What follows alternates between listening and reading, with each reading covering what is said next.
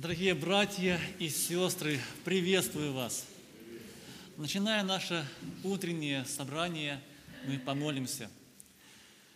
Господь и Бог наш, мы благодарим Тебя за милосердие, которое Ты нам являешь, за то, что по Твоей милости мы не исчезли с этой земли – за то, что Ты благословляешь нас Своим святым Словом, за то, что помог нам сейчас достичь этого места.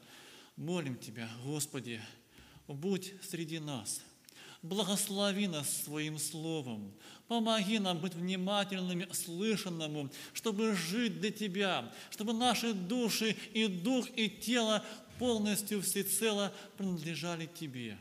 Молим Тебя, Господи, прими от нас сейчас на этом месте наше внимание, наше песнопение и молитвы, и яви себя.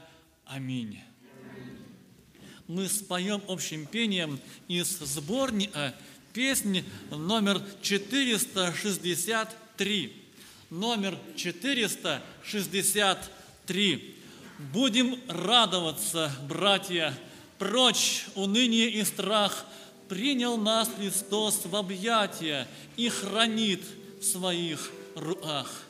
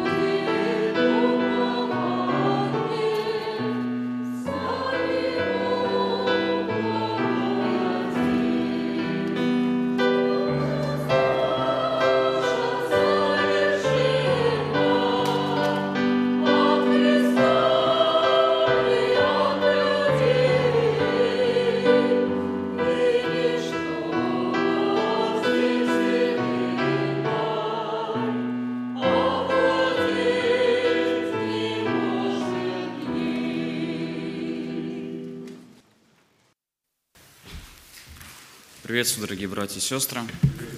Перед началом моего слова давайте помолимся. Господь, я благодарю Тебя за то, что сейчас находимся здесь. Я прошу благослови каждого слушающего, Господь, для того, чтобы это слово отложилось в каждом сердце, Господи, чтобы они могли применять его в, своей, в своей жизни, на работе, Господь, в своей семье.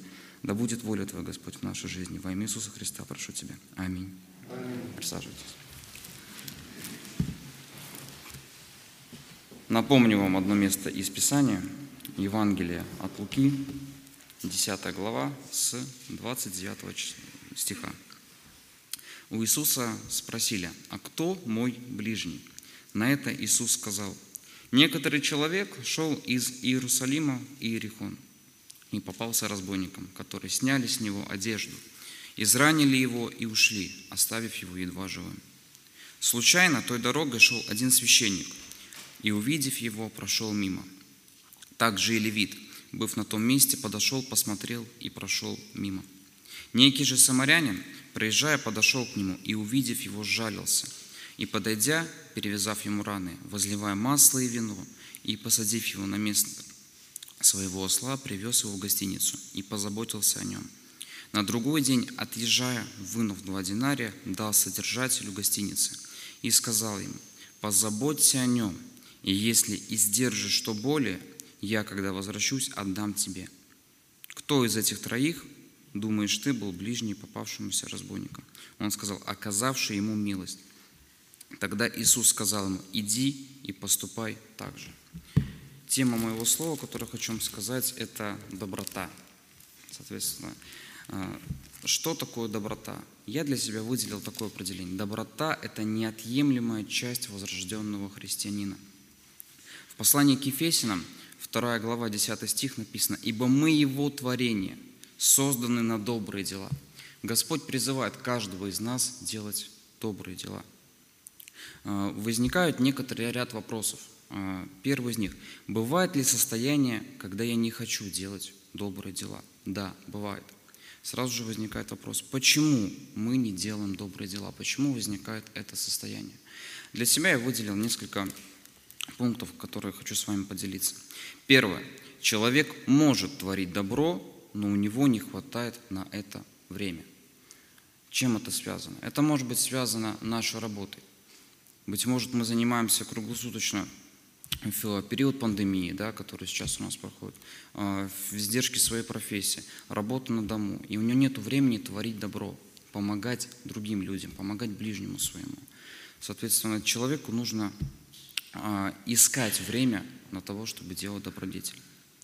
Второй пункт. Человек может творить добро, но боится, что его добром воспользуются. Тоже проблема, которая возникает. А, но Господь призывает нас. А, нужно творить добро перед всеми, но наипаче своим по. В первую очередь добро возрожденного христианина должно быть к своим по. Но это не означает, что мы не должны помогать любым людям, которые находятся вокруг нас, нашей работе, нашим соседям и так далее.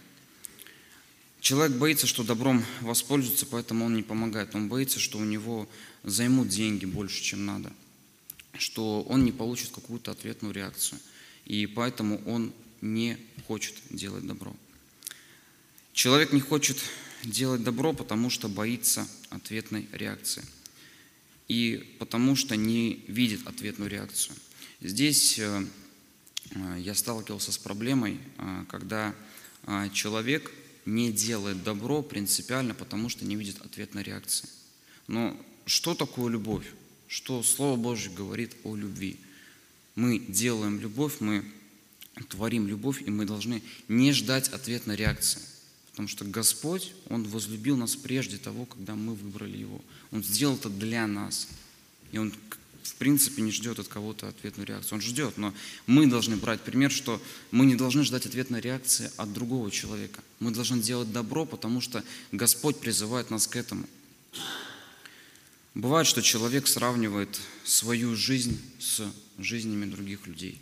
Тоже это пятый пункт сравнение, он говорит, а я добился чего-то. Как я вот человек, который находится передо мной, вот я ведь заработал денег, я получил какое-то богатство, получил машину. Почему он должен ему помогать? Почему он этого не добился? Но, к сожалению, такие люди, они забывают о том, что не он добился этого. Господь дал ему это. Господь дал ему эту работу. Господь дал ему эти финансы, на которые он сейчас живет. И он должен осознавать, что не он сам это сделал. Многие люди ставят свое «я» превыше всего вот этого, и они тоже отказываются делать добро. Должны ли мы делать добро? Возникает вопрос. Конечно, должны, потому что Господь призывает нас к этому. Доброта – это качество христианской жизни, через которую работает Святой Дух. Вот. Есть один важный пункт, который я для себя выделил, что э, добро не нужно как-то делать, вот сегодня я буду делать добро, да, или завтра я буду делать добро. Добро нужно делать всегда. Это образ нашей христианской жизни. Есть один очень интересный пункт э, – спонтанные поступки добрые. Почему важно делать добро спонтанно и не запланированно? Ну, во-первых, добрые поступки, они запоминаются. Неважно перед кем, неважно когда. Вот представьте, как же приятно получить что-то хорошее и доброе незаслуженно. Вот вы идете а, по дороге а, на работу или сейчас в церковь, кому-то нужна там помощь, там кто-то там, может, подскользнулся, упал. Или там вы видите, что, а, вот пример из моей жизни, я вижу, что какая-то там бабушка, там, бабулечка, там, она старенькая, она забыла кошелек свой, там, батон хлеба не может купить. Даже не думая оплачиваешь, там, или там помочь ей там сумки донести. А потом проходишь, и она видит, что ты в церковь идешь. А почему ты вот это сделал? А как это? Это способ благовестия. Добро – это способ благовестия. Поэтому добро запоминается. В моей жизни это было э, связано с моей работой. Вы знаете все, что я военнослужащий, и э, постоянно, очень часто возникают добрые поступки. Так как армия – это суровая структура, где э, постоянно возникают какие-то конфликты, я не отказываюсь от добрых дел тех, кто меня обидел или те, кто мне как-то насолил. Всегда, когда ко мне приходят, я никогда не отказываю. Я говорю, я помогу я дам вам препараты, я сделаю вам укол. И вы знаете, многие люди после этого спрашивают, вот ты знаешь, а почему, Миша, ты э, делаешь добро? Этот человек, вот этот человек, он сегодня говорил, что ты плохой. Вот сегодня говорил. Я говорю, я знаю. Но зато потом, после этого, он подошел ко мне и извинился. А я не ждал от него этого. Или Э, пример другой. Человек подходит ко мне и говорит, а почему ты делаешь добро? Я говорю, потому что меня к этому призвал Господь. И этому человеку я благовествовал. Еще раз, доброта – это способ благовестия. Очень важный пункт, который для себя ответил. Люди встречают нас по одежке. И поэтому Бог говорит, облекитесь в одежду доброты и милосердия.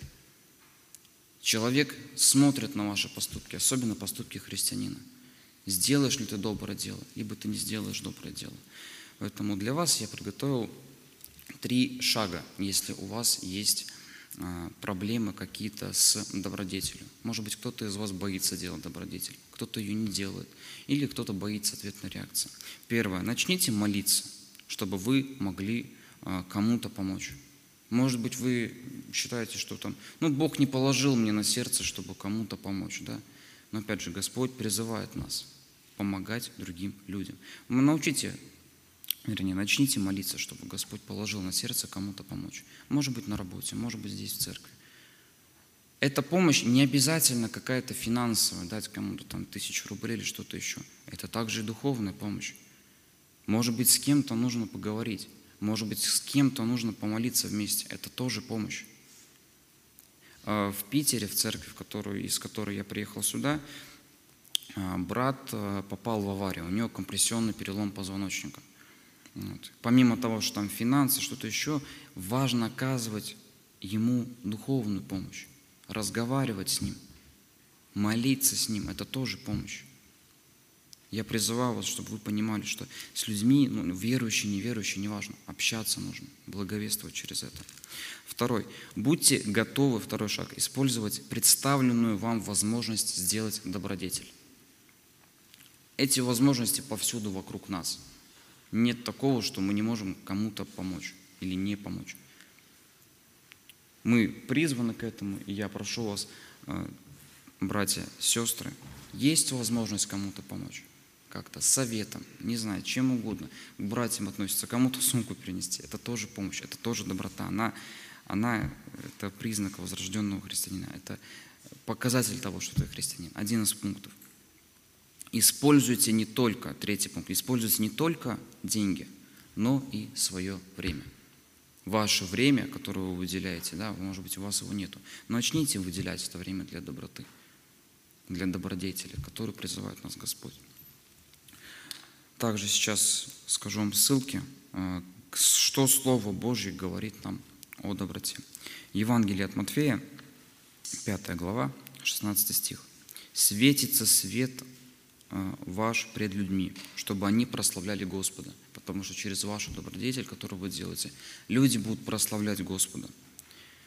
Ефесянам 4 глава, 32 стих. «Но будьте добры друг к другу, сострадательны, прощайте, как и Бог во Христе простил вас. Галатам 5 глава, 22 стих. Плод же Духа, любовь, радость, мир, долготерпение, благость, милосердие, вера. Колосинам 3 глава, 12 стих. «Так облекитесь же Богом, избранные». Галатам 5 глава, 25 стих. «Если мы живем Духом, то и по Духу поступать должны». Евреям 13 глава, 16 стих. «Не забывайте делать добро, такие жертвы приятны Господу». Филиппийцам 2 глава, 4 стих. «Не о себе каждый заботься, но и о других». Очень пункт. Поэтому, братья, я призываю вас, чтобы вы сегодня отложили в своем сердце, молюсь за то, чтобы Бог отложил в вашем сердце, что добродетель очень важна в нашей жизни – без нее, если мы не будем ее делать, люди могут задаваться вопросами, почему христианин не помог, если мы призваны к этому. Поэтому давайте помолимся. Всегда удивляться я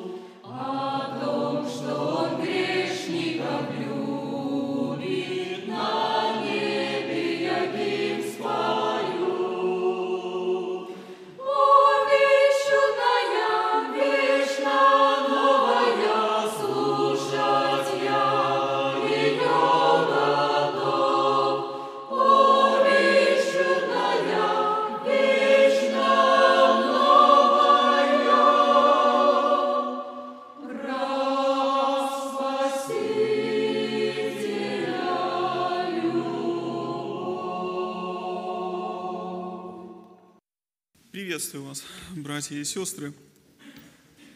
В начале служения, перед нашей общей молитвой, прочитаем первый псалом. Будем читать тексты Священного Писания, первый псалом, страница 569.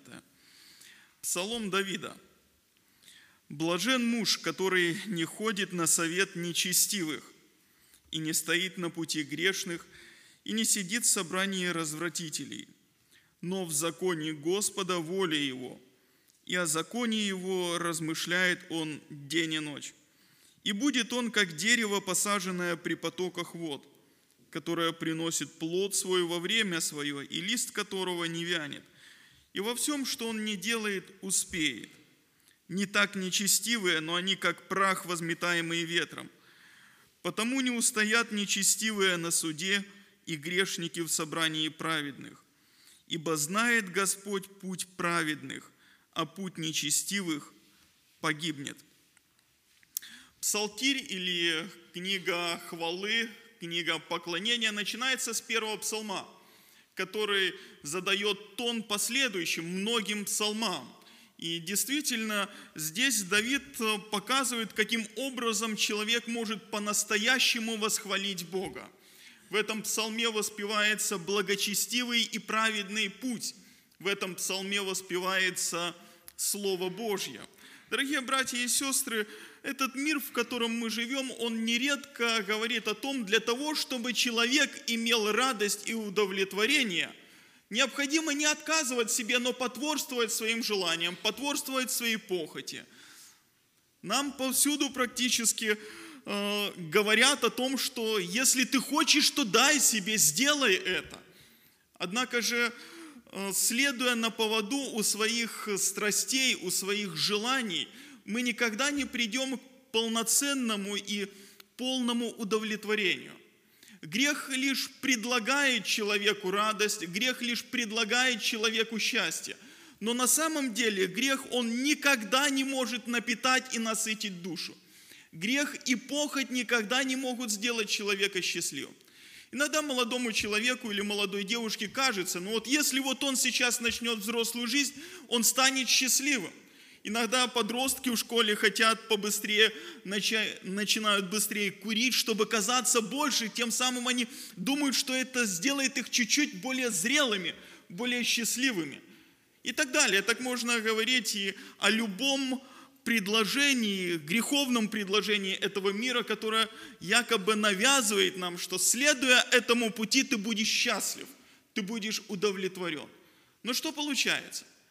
Получается, когда человек откликается на греховное предложение, он получает лишь временное удовольствие, временное наслаждение, которое в дальнейшем необходимо подпитывать еще большей порцией нечестия и греха – так что человек становится рабом своих похотей, рабом своих желаний и, знаете, с огромной дыркой в своем сердце, измученный своими желаниями и неудовлетворенной жизнью. Грех никогда не сделает человека счастливым, хотя предлагает счастье. Мир никогда не сделает человека счастливым, хотя предлагает человеку счастье. В данном псалме, в данном тексте, который мы прочитали, показывается, в чем подлинное счастье Божьего человека. Этот псалом начинается с такого слова, как блажен, счастлив, радостен, удовлетворен тот человек, который удаляется от греха. Если мы посмотрим на весь псалом, то здесь он построен на фоне контраста. Показывается праведный человек и неправедный человек. Показывается конец праведного человека и неправедного человека – Итак, давайте же посмотрим на образ праведника или на образ блаженного человека, удовлетворенного и радостного. И как я уже сказал, первое, в чем заключается подлинное блаженство, в удалении от греха. Первый стих нам об этом однозначно говорит. Блажен муж, который не ходит на совет нечестивых, не стоит на пути грешных и не сидит в собрании развратителей. Оказывается, не грех дает счастье, а удаление от греха делает человека счастливым. Библия неоднократно говорит о том, что удаление от греха – это разум, это мудрость. Вот где можно найти подлинное удовлетворение для праведной своей души. Удаляться. Удаляться от господствующего в мире растления похотью. Посмотрите, необходимо удаляться от совета нечестивых. Или еще можно понять эту фразу как не идти или не следовать совету нечестивых людей. В этом мире есть много советчиков, которые знают, как жить, которые знают, что делать. Эти советчики практически повсюду. Нечестивый человек – это не обязательно человек, который морально пал ниже плинтуса. Нечестивый человек – это может быть даже тот, который очень грамотный, и очень образованный, но который не чтит Бога. Нечестивый человек не поклоняется Богу. И такие люди окружают нас. Такие люди, которые не любят Бога в своем сердце, они живут рядом с нами.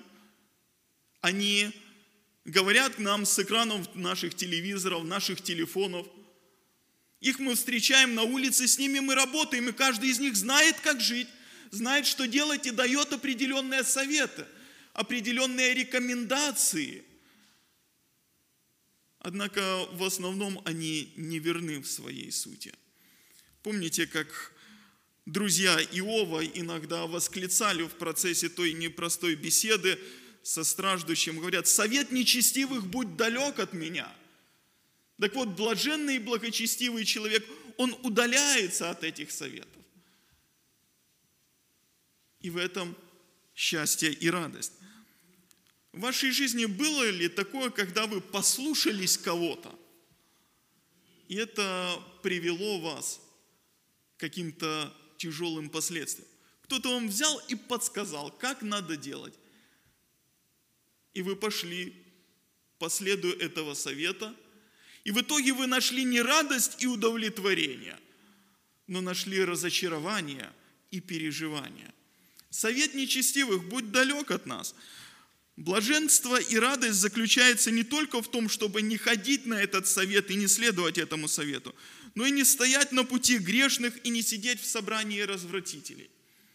Стоять на, смотрите, стоять, сидеть, идти. Устремление верующего человека, блаженного человека, оно идет в разрез с греховным миром. Он не стоит на пути грешных. Путь грешных – это образ жизни образ жизни грешного человека. Образ жизни, в котором нет Бога, в котором нет места истине, в котором нет места благочестию. Это, знаете, как многие говорят, это обычная жизнь, но только без Бога. Так вот, безбожная жизнь – это грешная жизнь. И блаженство заключается в том, чтобы удаляться от безбожной жизни и не сидеть в собрании развратителей. Развратители буквально насмешники – вы знаете, есть группы людей, сообщества людей, которые обладают чувством юмора. И вот нередко это чувство юмора мирского человека, оно высмеивает благочестивый и праведный образ жизни. Это кощунники, которые насмехаются над праведниками. И такие насмешники – могут быть вместе с вашими детьми в школах, которые смотрят на них, что они не участвуют в том же распутстве смеются над ними, выставляя их белые вороны. Такие насмешники могут быть и с вами на ваших работах, которые смеются над вами, что вы не протягиваете к ним бокал и не разделяете с ними очередную попойку – они высмеивают. Посмотрите, в то время, в которое мы живем, оно высмеивает благочестивый образ жизни. Если ты не грешишь, как все, значит ты ненормальный в глазах этого мира. Однако же не стоит идти на поводу этого мнения, не стоит сидеть в собрании таких людей. Посмотрите, блаженный муж, он не сидит там. Вы знаете, я помню один раз довелось мне поработать в Москве на стройке, я оказался в вагончике с мужиками, с неверующими мужиками. Там 5-6 мужиков, у которых было достаточно неплохое чувство юмора, но нечестивое. Находясь в том вагончике, они так шутили, что я не мог просто не смеяться. Мне надо было либо выйти, либо оставаясь там, я бы разделял те ценности – те насмешки, которые они предлагают там. Дорогие друзья, находясь в этом совете нечестивых, в этом собрании развратителей, насмешников, невозможно, знаете, просто отсмеяться, отхихикаться и не оскверниться. Невозможно. Надо удаляться оттуда.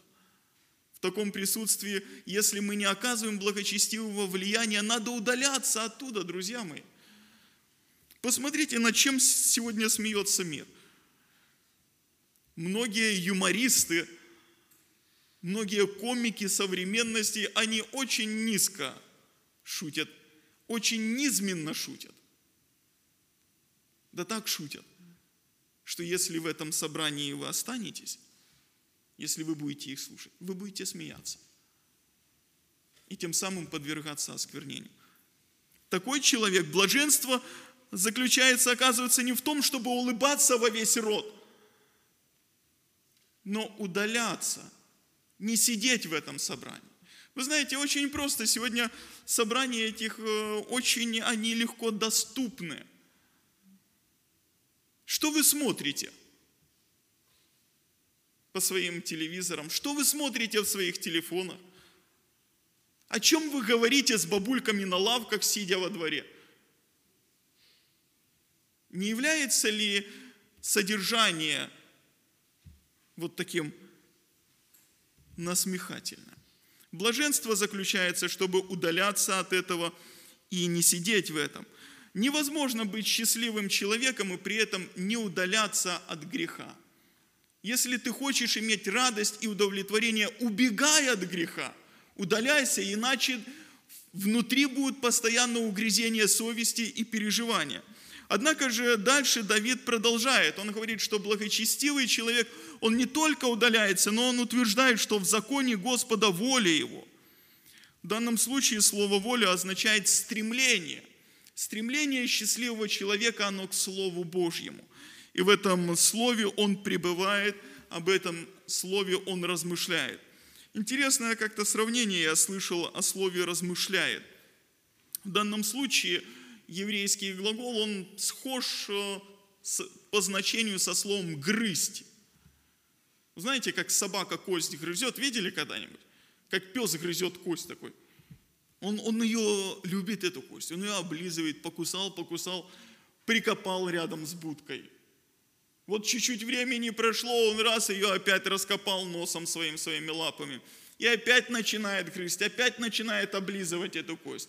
Она ему нравится, он любит эту кость, он грызет ее до тех пор, пока не разгрызет ее. А потом давай ему следующую косточку. Так вот, блаженный человек, праведный человек подобным образом грызет истину. Он размышляет о ней, знаете, не просто прочитал ее, схлопнул ее, о, свой церковный долг я выполнил. Я чист перед Тобою, Господи, я чист перед церковью, я читаю Писание. Правда, ничего не понимаю, но я прочитал. Фарисеи тоже много читали, однако же толка от этого не было. Давид говорит, блажен тот, кто размышляет. Знаете, как порой не достает этого размышления. Если вы попробуете размышлять над Словом Божьим, то вы согласитесь, что это не всегда-то и простая задача. Необходимо погрызть Необходимо время подумать. И, возможно, даже ночью. Это не означает э, сесть и сидеть за священным писанием целую ночь. Вы можете засыпать с мыслями о Слове Божьем, думая об истине, и просыпаться с ней. Вот теперь ответьте, пожалуйста, в своей душе на простой вопрос. Когда вы ложитесь спать, чем занят ваш ум? Чему стремится ваше сердце. Вот блаженный человек, счастливый человек, удовлетворенный Словом Божьим, он стремится к истине. И эта истина наполняет его изнутри. Эта истина определяет его течение жизни. Эта истина делает его радостным. И посмотрите, праведный человек сравнивается с деревом, которое посажено при потоках вод, которого лист не вянет, который плодоносит в свое время. Вот это вот этот символ цветущего дерева, пышного дерева, укорененного дерева, это в Древнем Израиле символ благословения. Из-за такой иссохшейся почвы, ну, немного было деревьев, хороших, сочных, зеленых. И вот зеленое такое крепкое дерево было деревом, означающим благословение. Так вот, праведник, он подобен вот этому дереву, на котором пребывает благословение Божье. Когда сердце стремится к Слову Божьему, когда оно наполнено Словом Божьим, Божье благословение не замедлит. Божье благословение обязательно придет в жизнь человека. Он уподобляется пересаженному дереву. Здесь можно увидеть намек на рождение свыше. Если мы будем честны с самими собой и перед Господом, то мы скажем, что по ветхому нашему человеку первый стих нас влечет. Влечет и собрание нечестивых ветхого Адама, влечет собрание развратителей, влечет путь грешных. И Слово Божье совсем не влечет. Для того, чтобы истина тебя начала притягивать к себе, необходимо рождение свыше вот тогда у человека внутренность тянется к Богу. Тогда он читает не для галочки, но для того, чтобы напитать свою душу. Вот Бог пересаживает нас туда, к источнику этих вод, чтобы мы могли быть рядом с этими водами, питаться от них и упаять ими свою душу и свою жизнь. Мы видим, что Господь знает путь праведных. Такие люди, они приносят плод в свое время, они во всем успевают. Божье благословение на них. Но не так нечестивое. Нечестивое они сравниваются не с таким, знаете, стабильным, твердым деревом. Они сравниваются с прахом или с мекиной, которая ветром поднимается. Образ нечестивого человека – это образ такого легкомысленного человека который с легкостью идет на поводу своих страстей, у поводу своих желаний. Однажды доводилось ехать с одной женщиной, и она так сказала о себе, говорит, а я не привыкла себе отказывать. Я не привыкла себе отказывать. Вы знаете, сдается такое впечатление, что мы, верующие последнего времени, чем-то похожи на эту женщину. Мы не привыкли себе отказывать. Хотя Христос говорит, отвергни самого себя, скажи сам себе нет. Вот нечестивый человек, он как прах. Ветер пришел, поднял, унес его. Пришло желание, унесло его. Мир этот подул, он пошел за этим миром. И посмотрите на результат. Результат не устоят нечестивые на суде и грешники в собрании праведных. Оказывается, нечестивые и грешники могут быть и в собрании праведных, однако им там не интересно. Бог знает наши сердца. Дорогой друг, послушай, где бывают нечестивцы и грешники? В собрании праведных. Где был предатель Господа? Собрании праведных. Один из двенадцати. Задайся вопросом, не являешься ли ты сегодня нечестивым и грешником, который, подобно Микине, вот и возметается ветром, движим ветром своих желаний, ветром этого мира. Посмотрите, такого человек не устоит в собрании, в церкви его нету. Ему не интересно там быть, потому что там не угождают его капризам. Там похоть его, знаете, благодать Божья ущемляет. чему вас сегодня влечет? Дал бы Господь, чтобы нашим влечением была Его истина. Но они не только не устоят в собрании праведных, нечестивые не устоят на суде. Бог будет судить нечестивых людей. Но путь праведных, мы читаем дальше, знает Господь. Разный финал.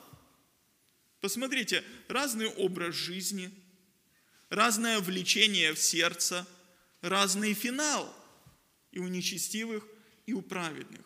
Мы знаем, что, исходя из Слова Божьего, праведным можно быть только на основании веры в Иисуса Христа. Однако же подлинная вера в Иисуса Христа всегда должна выражаться в благочестии и в стремлении к Слову Господнему.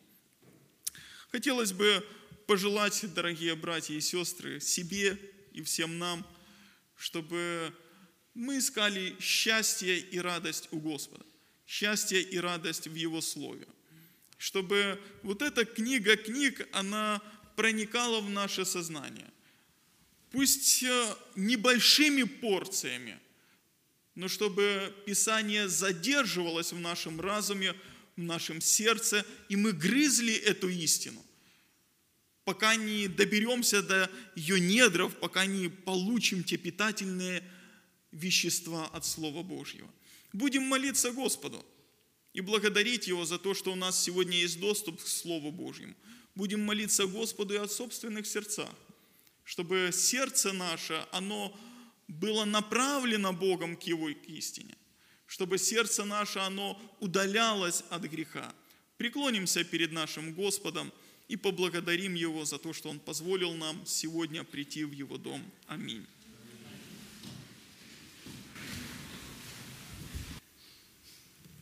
Отец наш Небесный, преклоняемся перед Тобою, перед Твоим высоким именем, с благодарностью за Слово Божие, которое есть у нас сегодня. Ты Бог наш сердцеведец, и Ты знаешь сердца всех присутствующих здесь. Ты знаешь мое сердце. Я молюсь Тебе и прошу Тебя, чтобы Ты пролил на нас Твою благодать, чтобы наши сердца стремились к Слову Господнему, чтобы Твоя истина, она влекла нас и днем, и ночью, чтобы засыпая мы засыпали с ней, просыпались, просыпались с ней и устремлялись к ней, живя, жили с ней и руководствовались ей. Яви свою милость, Господь, и подкрепи наши сердца в том, чтобы мы удалялись от греха, убегали от э, того нечестия, которое господствует в этом мире. Боже наш, мы понимаем, что часто мы спотыкаемся, понимаем, что часто пачкаемся. Мы нуждаемся в Твоей благодеющей руке над нами, которая бы провела нас и сохранила неоскверненными в этом мире. Благослови нас в этом. Мы хотим быть как э, дерево, посаженное при, при потоках вод, а не как мекина.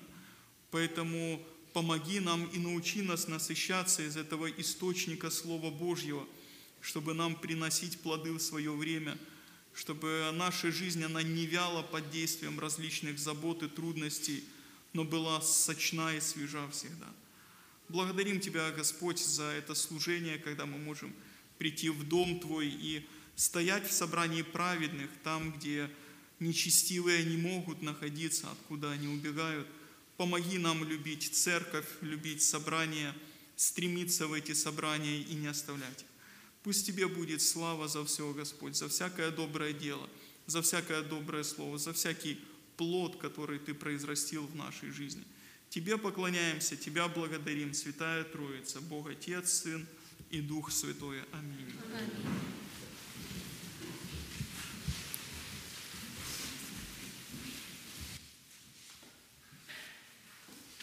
Мы споем общим пением сейчас из сборника песни номер 527. Номер 527. А источник улань, та душа моя жаждет лишь Тебе, святый Боже, сулететь и лететь.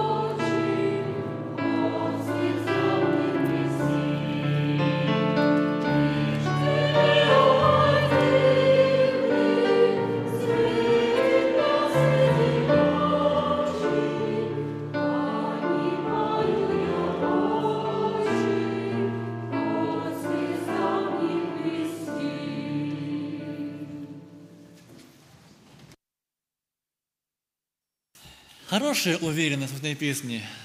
Он врата небес откроет.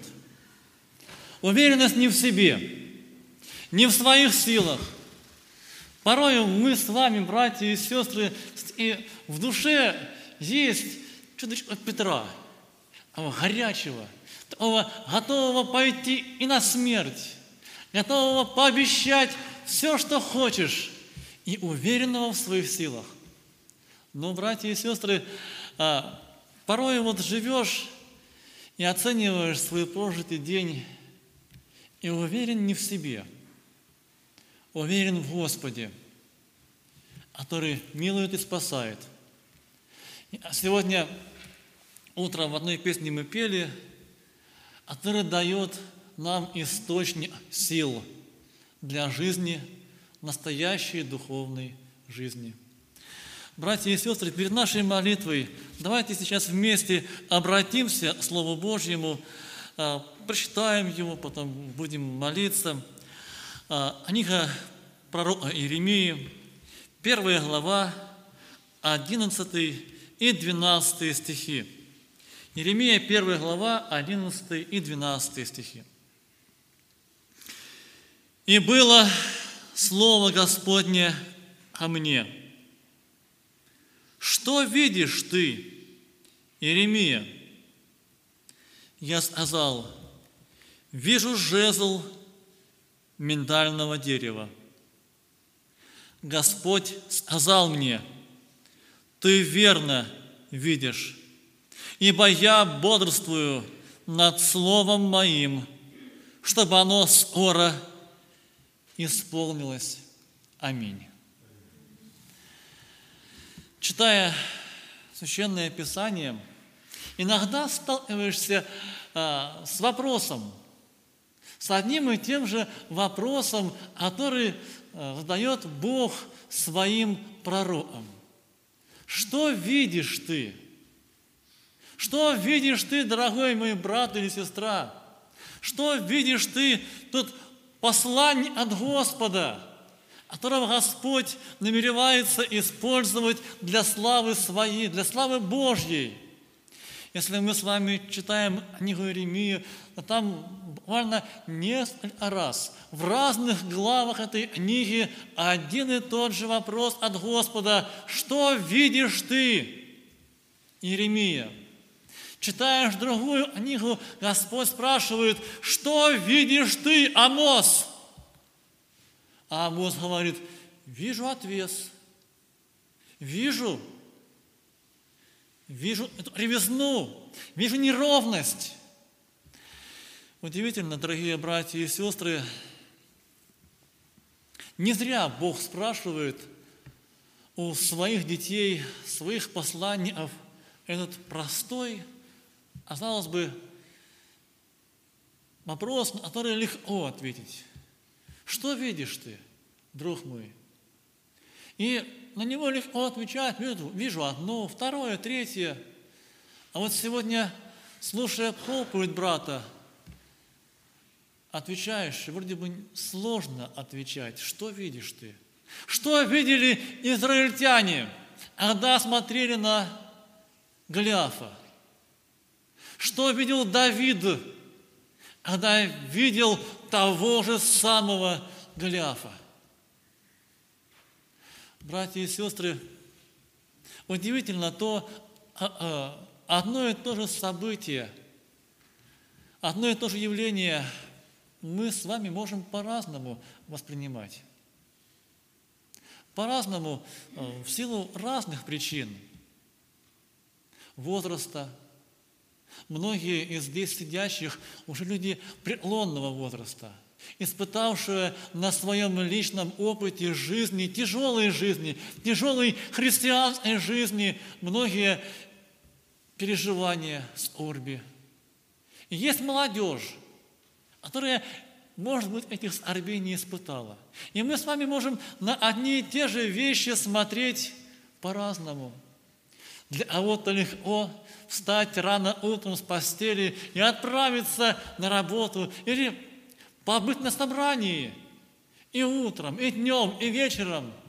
Для а вот это испытание в силу здоровья личного. Но, братья и сестры, вопрос остается открытым. И для старого, и молодого. Для верующего человека.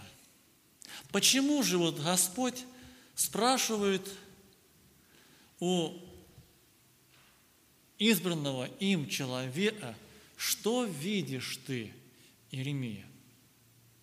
Если посмотреть на его жизнь, то он мог видеть весьма сложные и тяжкие испытания. Что видишь ты, Иеремия?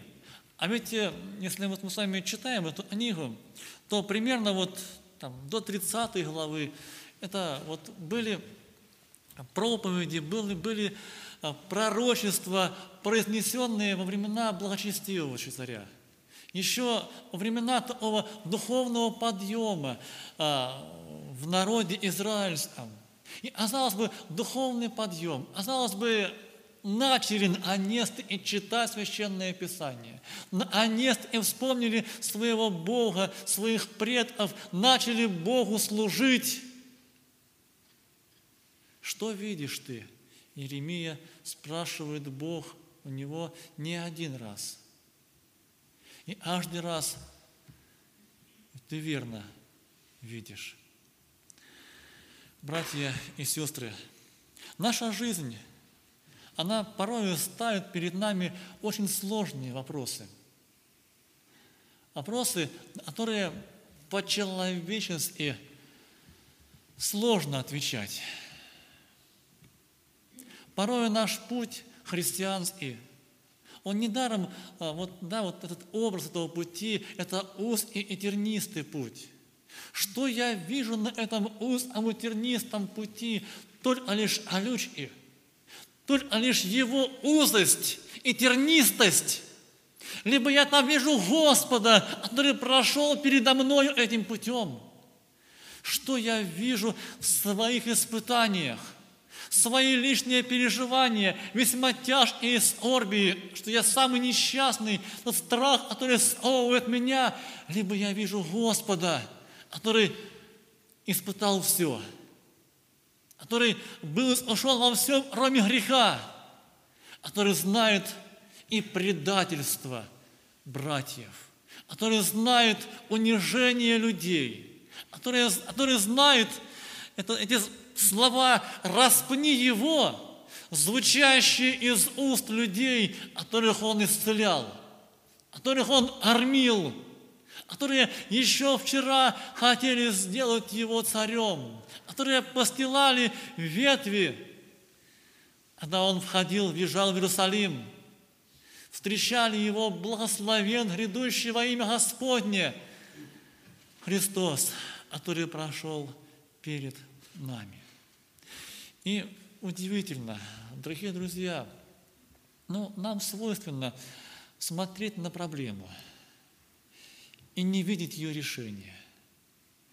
А, и характеристика этого последнего времени, времени перед пришествием нашего Господа, это время уныния. Уныние, которое будет овладевать умами, сердцами а, людей не только неверующих, не знающих Господа, а уныние, которое может завладевать сердцами даже христианина, сердцем верующего человека. Почему? Потому что не то смотрит, братья и сестры.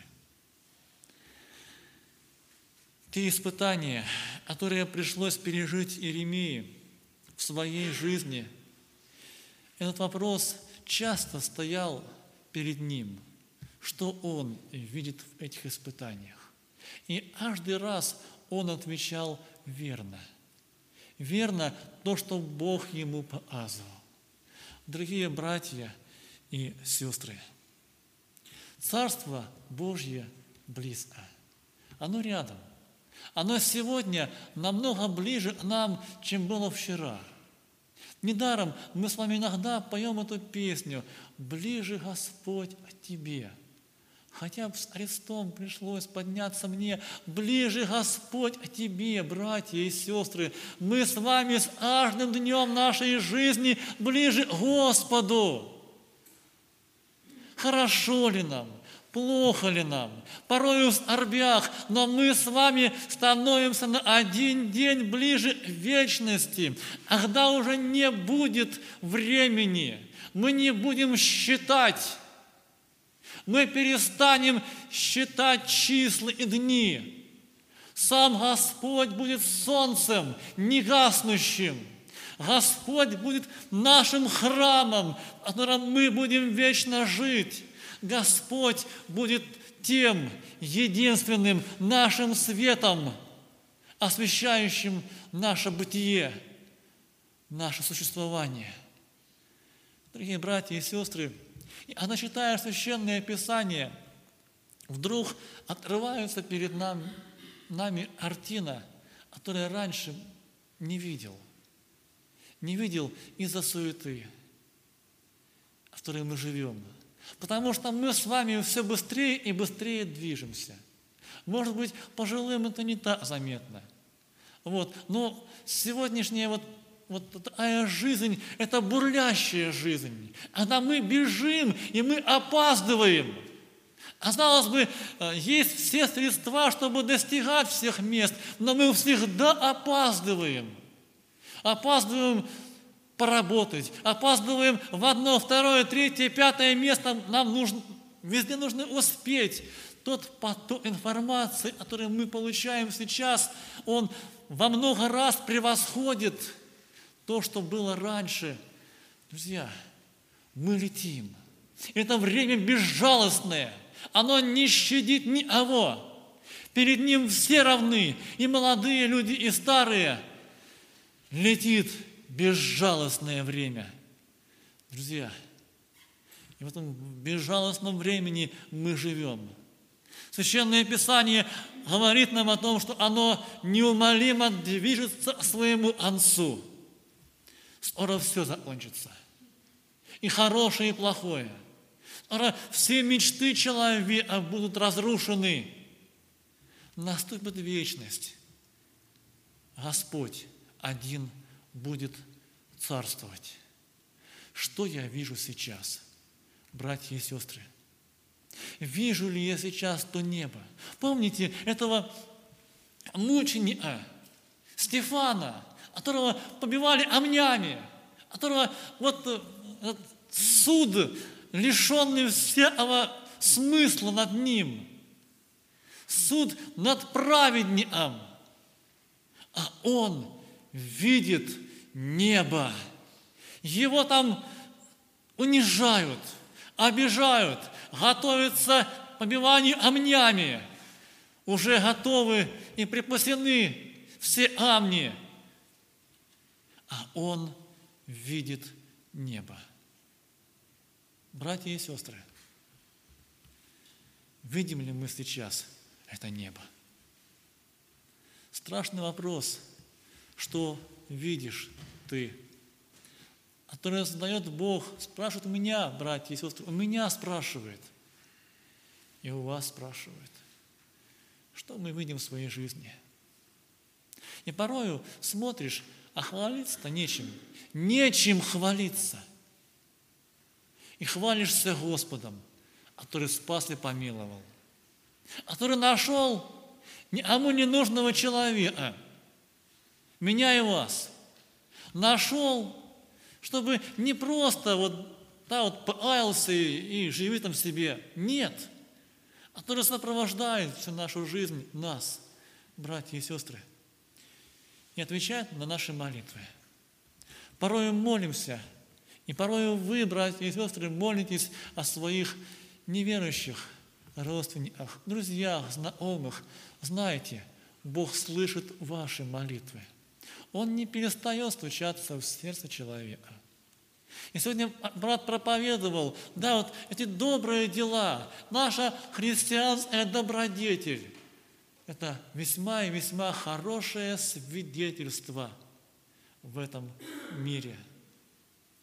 Благослови нас Бог видеть то, что Бог нам открывает. Видеть небо, замечать проявление Божьего, Божьей сущности в моей жизни, Его милосердие и милости Его вспоминать и считать каждый день. Благослови нас Господь в это безжалостное, суетливое время остановиться. В том строении «остановись, а лошадь в мыле, почуяв пропасть, уопыт». Остановиться, успокоиться, помолиться, доверить Господу свою жизнь. И мы не знаем, что будет завтра. Мы не знаем, страшное это будущее или не страшное. Но мы верующие, братья и сестры, мы христиане. Нам нужно доверить наше будущее Господу. Живем ли мы? Для Господа живем. Умираем для Господа, чтобы вечно с Ним быть. Аминь. Помолимся. Господь и Бог наш, мы благодарим Тебя за милосердие, которое Ты нам проявляешь, и за Слово Твое, которое сегодня днем могли слышать, за то, что каждому Ты дал драгоценность, которую мы можем использовать во славу Твою, за то, что напомнил нам о добродетели, за то, что напомнил нам о том, а им должен быть настоящий христианин – угодно тебе человек, который не боится этих страшных Голиафов, страшных проблем, но доверяет Тебе, Господи, и ратует за то, чтобы Ты был прославлен. Господи, помоги нам правильно видеть в своей жизни, правильно а, через Слово Твое оценивать свою жизнь. Помоги нам видеть Тебя, нашего Господа и Спасителя – который любит нас, который ведет жизни вечной. Аминь.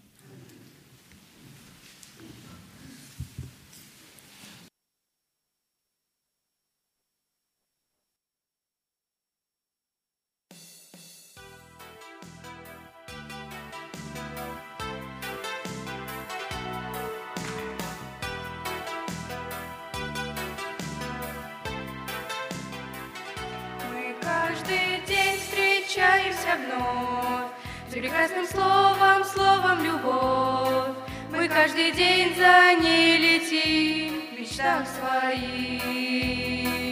Но настоящей любви, увы, мы в целом мире не нашли. На наш вопрос один ответ — любви без Бога нет. Любовь Христа верна и чиста, она и ласкова, и нежна. Она объемлет всех людей и покорит силой своей. Держитесь этой вы любви, она вас к небу приведет.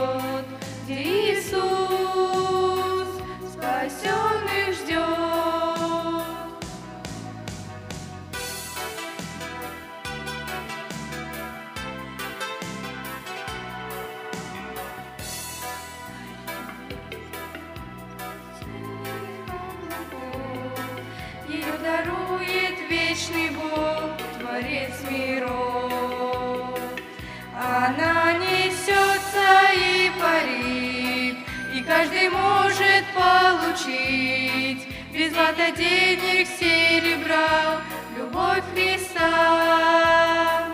Любовь Христа верна и чиста, она и ласкова, и нежна.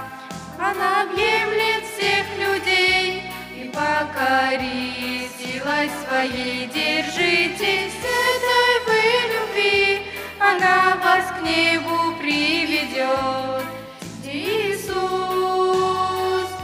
Спасенный ждет.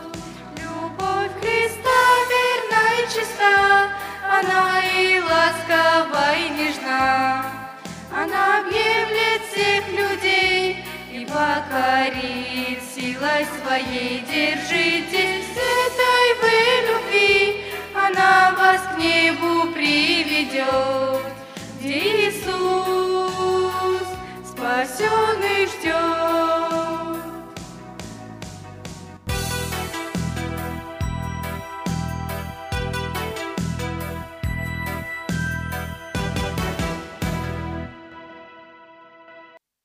Приветствую вас, дорогие братья и сестры. В свою очередь, я также хочу обратиться к тексту Священного Писания, который записан в Евангелии от Матфея.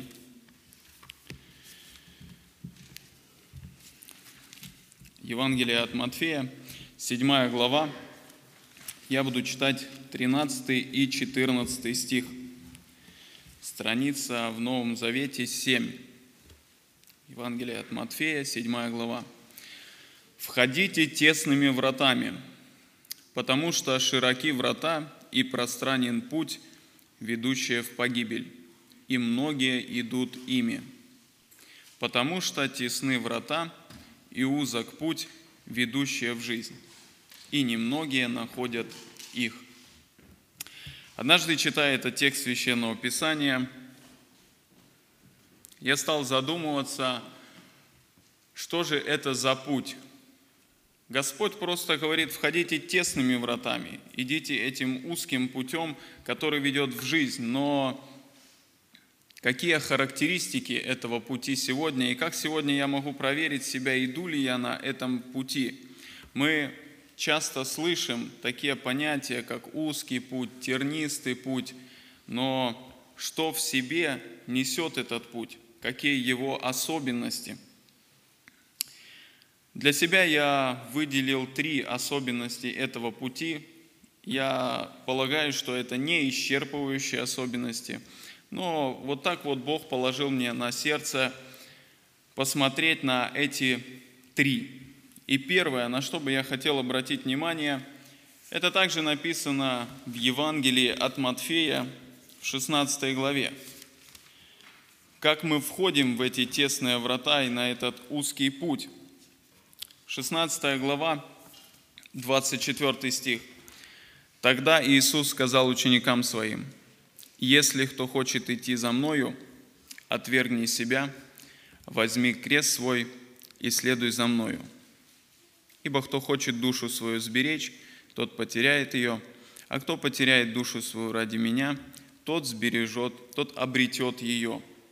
И первое, на что бы я хотел обратить внимание, с чего начинается этот узкий тернистый путь.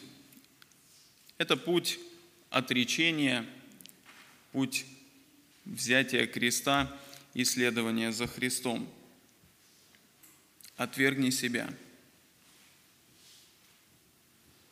Цена следования за Христом высока. Я думаю, вы согласитесь. И это не легкий путь этот путь, который полон страданий, полон скорбей. Но это благословенный путь, который заканчивается вечной жизнью.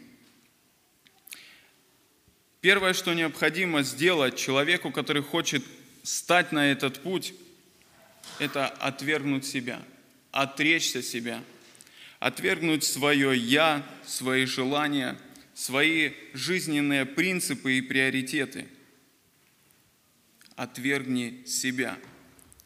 Знаете, слово самоотречение или отвергни в Писании используется еще один раз. Это греческое слово апарниомай означает полностью отказаться, совершенно отделиться от кого-либо.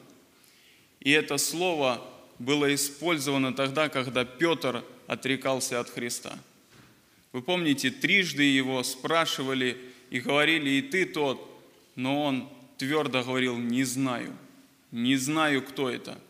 В тот момент он полностью отрекся от Христа. Сегодня Бог хочет, чтобы мы отвергли себя, отвергли свои желания, отвергли свое «я», свой эгоизм – что все вокруг меня и для меня, освободили это место и на это место поставили Христа, поставили Господа.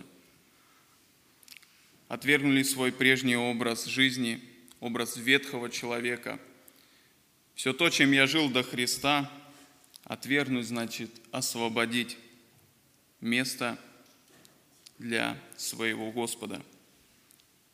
И сказать так, как некогда сказал Павел, теперь не я живу, но живет во мне Христос. Второе, на что бы я хотел обратить внимание, здесь же а, апостол, а, точнее евангелист Матфей говорит, Иисус говорит, возьми свой крест и следуй за мною. Знаете, понятие креста сегодня у людей оно разное. Кто-то понимает крест как какая-то трудная участь жизни, болезнь, какие-то люди, которые постоянно могут вот докучать в семье, либо какие-то обстоятельства и трудности, но крест это что-то нечто большее. Сегодня, как я понимаю, взять свой крест – это быть готовым заплатить любую цену в следовании за Христом, вплоть до смерти. Вы знаете, в те времена крест – это было нормальное явление. Крест – это был символ позора, символ смерти. И в те времена распинали очень много людей. Некоторые статистики говорят, что э, за время жизни Христа – было распято более 30 тысяч человек. Для людей того времени крест не было что-то удивительное. И люди понимали, что это путь на смерть, крест. Сегодня мы должны понимать, что следовать за Христом – это быть готовым принять и перенести все те обстоятельства в жизни – которые будут следовать за тем, когда мы будем угождать Богу, а не этому миру. Господь неоднократно говорил, что вы в мире будете иметь скорбь. Господь говорил, что раб не больше господина своего и ученик учителя. Если гнали Христа, если ненавидели Христа, то будут гнать и его последователей, будут ненавидеть его последователей. Поэтому сегодня нам важно быть верными до конца, нести этот крест, несмотря ни на что.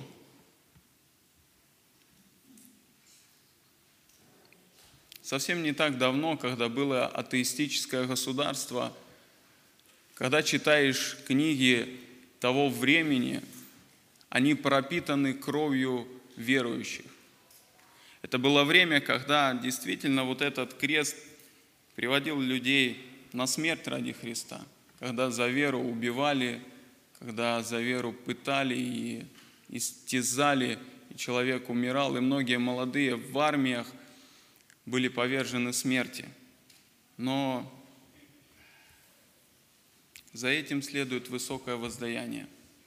Поэтому первое, на что обращаю я ваше внимание, узкий тернистый путь, он начинается с отречения – взятия своего креста и следования за Богом. Второе, на что бы я хотел обратить внимание, узкий и тернистый путь, он сопровождается освящением, послушанием Богу и уподоблением Ему. Когда человек становится на этот путь,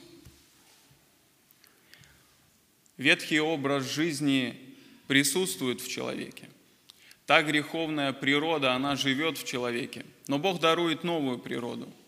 Бог возрождает дух, и Писание призывает нас жить по духу, жить в послушании Слову Божьему. И это также не легкий путь, путь перемен, путь освящения. В Ефесянам 4 главе, в 22 стихе апостол Павел призывает эту церковь. Я прочитаю этот текст – Ефесянам 4, 24,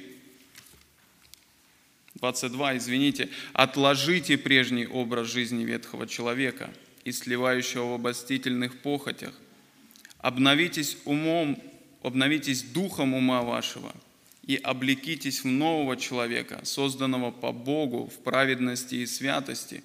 Посему, отвергнув ложь, говорите истину, каждый ближнему своему, потому что мы члены друг другу. Гневаясь, не согрешайте – Солнце да не заходит во гневе вашем, и не давайте места дьяволу. Кто крал впредь, не кради, а лучше труди, сделая своими руками полезное, чтобы было из чего уделять нуждающемуся.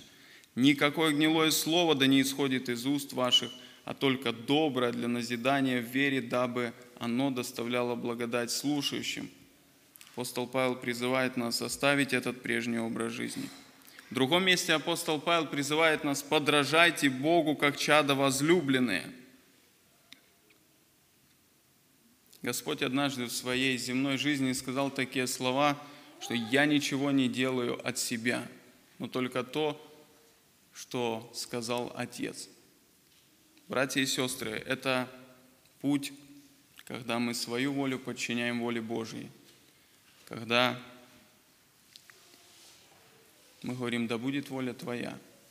Христос однажды испытывал эти терзания и мучения в Гефсиманском саду и молился, да минует меня чаша сия. Но, впрочем, не моя воля да будет, но Твоя. Ему было нелегко. И на нашем земном пути, если мы будем идти этим узким путем, нам также будет нелегко. Но пусть наши слова будут «Да будет воля Твоя». Также этот путь жизни по духу. Когда земное становится все менее и менее значимо, небо становится все ближе и драгоценнее, когда мы стремимся жить по духу, стремимся жить небесным. Также и Христос однажды, когда встречался с самарянкой, помните, ученики пошли за пищей, и вот приходят, приносят ему еду, говорят, Рави, ешь. Он говорит, такие слова «пища моя есть творить волю пославшего меня». Пусть Бог благословит нас, чтобы это земное становилось все менее значимо для нас, чтобы мы стремились к лучшему, то есть небесному, как это делали святые Божии люди. И третье, чем обусловлен этот путь, я выделил так. Это послание филиппийцам, 1 глава, 29 стих, апостол Павел пишет, «Потому что нам дано ради Христа не только веровать в Него, но и страдать за Него». Этот путь также обусловлен страданиями физическими, когда мы за наше послушание истине, за наше отречение от себя страдаем в этом мире. Может, сейчас это не так явно, как это было во времена апостола Павла, как это было во времена атеистического государства. Но если мы сегодня отвергаем себя, если мы сегодня стремимся поступать по духу, поступать по Слову Божьему, мы будем страдать. Мир не будет принимать нас, потому что мы враги этому миру. Мы не пытаемся сообразоваться с этим миром. Поэтому пусть Бог благословит нас – испытывать себя, проверять себя, на каком сегодня пути мы, избираем ли мы узкий путь, или мы стараемся пойти тем путем, который будет легче для нас, тем путем, где-то может даже отречение от Христа. Пусть Бог сохранит нас и благословит идти узким путем, путем послушания, путем отречения, путем страдания, чтобы войти нам в небесное Царство – в радость нашего Господа. Пусть Бог нас благословит в этом. Аминь.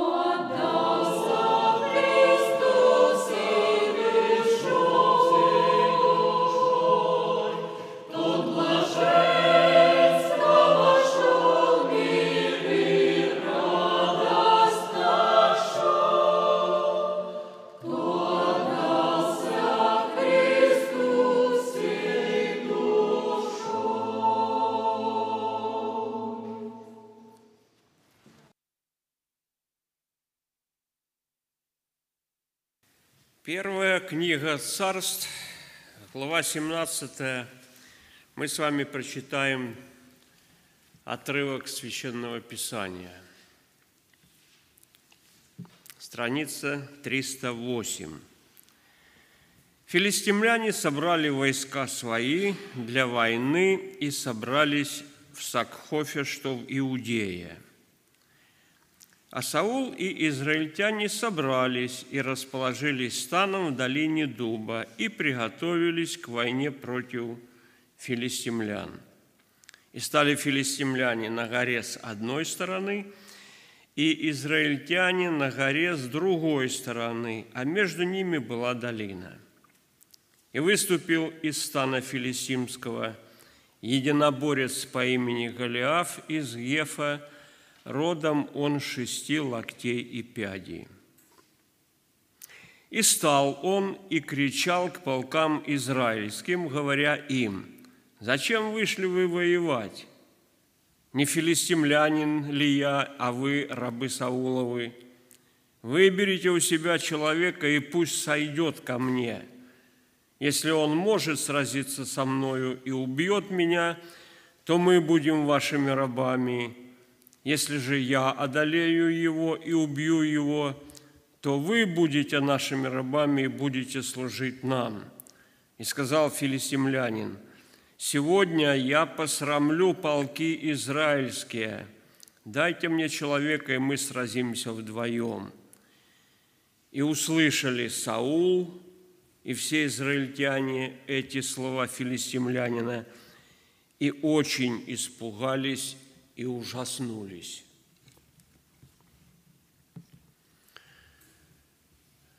Братья и сестры, с тех пор, как летописцы начали описывать современность, то есть это очень давно началось, когда люди начали описывать события, которые сегодня происходят, завтра будут происходить. Вот эти вот записи, они стали достоянием истории. Сегодня историки читают эти документы и говорят, что на Земле не было одного дня, когда бы на всей Земле не было бы военных действий. С тех пор, как Каин убил кого? Врага своего, брата своего родного. Вот тогда началась эта война – и она сегодня продолжается до сих пор безостановочно. Мы с вами прочитали одну такую историю об этой войне, весьма поучительную. Филистимляне собрали войска свои для войны, пришли, значит, на землю иудейскую, чтобы воевать с израильтянами. Нет мира нечестивым, говорит Господь пришли на войну. Ну и древняя военная практика. Одна армия занимает гору или возвышенность какую-то, напротив нее другая армия на горе располагается, окопы выкопали, зарылись в землю. И вот между ними долина, место сражения будущего. И вот ждут прецедента, как это говорят сейчас, чтобы начать эту войну – Выступает Голиаф, человек страшных размеров. Вы можете себе представить человека 3 метра ростом. Вон до колонки высотой. А руку поднимет, до, до потолка достанет. Вы можете себе представить такого человека – вот сегодня он бы был номер один в мире по баскетболу. Ему и бегать не надо. Он стоял бы возле кольца, мячи вловил и в кольцо. Миллион им зарабатывал, да? Им очень хорошо платят этим баскетболистам. Но тогда баскетбол еще неизвестен был. Но вот этот человек тогда был номер один в мире по военным действиям – такой силач был, 3 метра ростом. Можете представить, 70 килограмм вооружения железом, он одет в железо, в медь, в медь. кольчуга на нем медная, 70 килограмм весу. Вот положите на себя 70 килограмм, много вы проходите. Ну, 10 шагов сделаете, может быть. А потом ноги согнутся. А ему хоть бы что, этому Голиафу. И вот этот человек ужасных размеров выступает вот на эту долину, вызывает на битву из армии Саула. Ну, вы, вы выделите человека, который сойдет ко мне, и мы сразимся. Я, говорит, вам хорошее дело предлагаю. Умрет один только. Не надо много крови проливать. Один умрет, или я, или он. Если я умру, мы будем вашими рабами. Если он, вы будете нашими рабами. Идея неплохая, да? Немного крови прольется. Хотя, хотя, вы понимаете, что это просто разговоры. Даже если и умрет этот Голиаф, вряд ли филистимляне согласятся так это пойти в рабство. Без боя. Друзья мои, но вот такой прецедент. Одна армия на одной стороне, вторая армия на другой стороне. И вот этот человек вызывает на войну, на битву – и что мы видим? 40 дней. Один раз утром, один раз вечером он выходит и вот угрожает, пугает. Друзья мои, и мы с вами прочитали, мы с вами прочитали, что Саул, командир этой армии, царь войска израильского – услышал Саул и все израильтяне эти слова филистимлянина и очень испугались и ужаснулись. Испугались. Это первая реакция, когда увидели этого человека. Его слова испугались, оторопели – потом пошевелили мозгами и поняли, что тут шансов никаких нету. Обречены на поражение. Тут не, нету человека, который бы мог с ним соревноваться. Отчаяние, ужас пришел. Победа за филистимлянином. Мы рабы, мы в рабстве – вы понимаете, да? Безнадежность. Никаких шансов на победу, дорогие мои. И вот он 40 дней выходит и поносит воинство израильское. Дорогие мои, вы помните, Саул, которого выбрали царем, был самым высоким человеком в народе израильском. Помните, да? Самый высокий, кроме него, достигал его плеча. Это самый высокий. Те, кто пониже, ну, тут где-то до Саула доставали, э, доставали. А Саул был вот на целую голову выше всего народа. И кому, как не Саулу, да, надо было принять этот вызов Голиафа – Звездный час настал для Саула, чтобы народ израильский увидел. Не зря мы его выбрали, Саула-то, царем. Вот он вышел на войну с Голиафом, да еще и победил бы его. Дорогие мои, но у Саула коленки дрожат. Он ужасается, слыша этого Голиафа, видя эту мощь невероятную – и он 40 дней ничего не делает. Ни совещаний не проводит никаких со своими офицерами. Ни в битву не вступает. Ни какого-то удобного случая не находит, чтобы войну начать. он просто парализован. Этот человек парализован. И его страх передался всей армии, которой он командует. Они что, на него глядят? Он высокопоставленный человек, он выше всех на голову. Если он струсил, то уж тем паче мне-то чего. Братья и сестры дорогие, вот идет война. И как вы понимаете, это отражение того, что происходит в духовном мире. Война какая-то видимая, война, терроризм, всякие там конфликты, это отражение того, что происходит в духовном мире. Идет духовная война. Вот включили свет, тьма разбежалась, свет победил. Выключили, выключили свет, тьма победила. Откуда ни возьмись, она пришла, света не стало. Духовное явление – зло и добро. Вы слышали сейчас.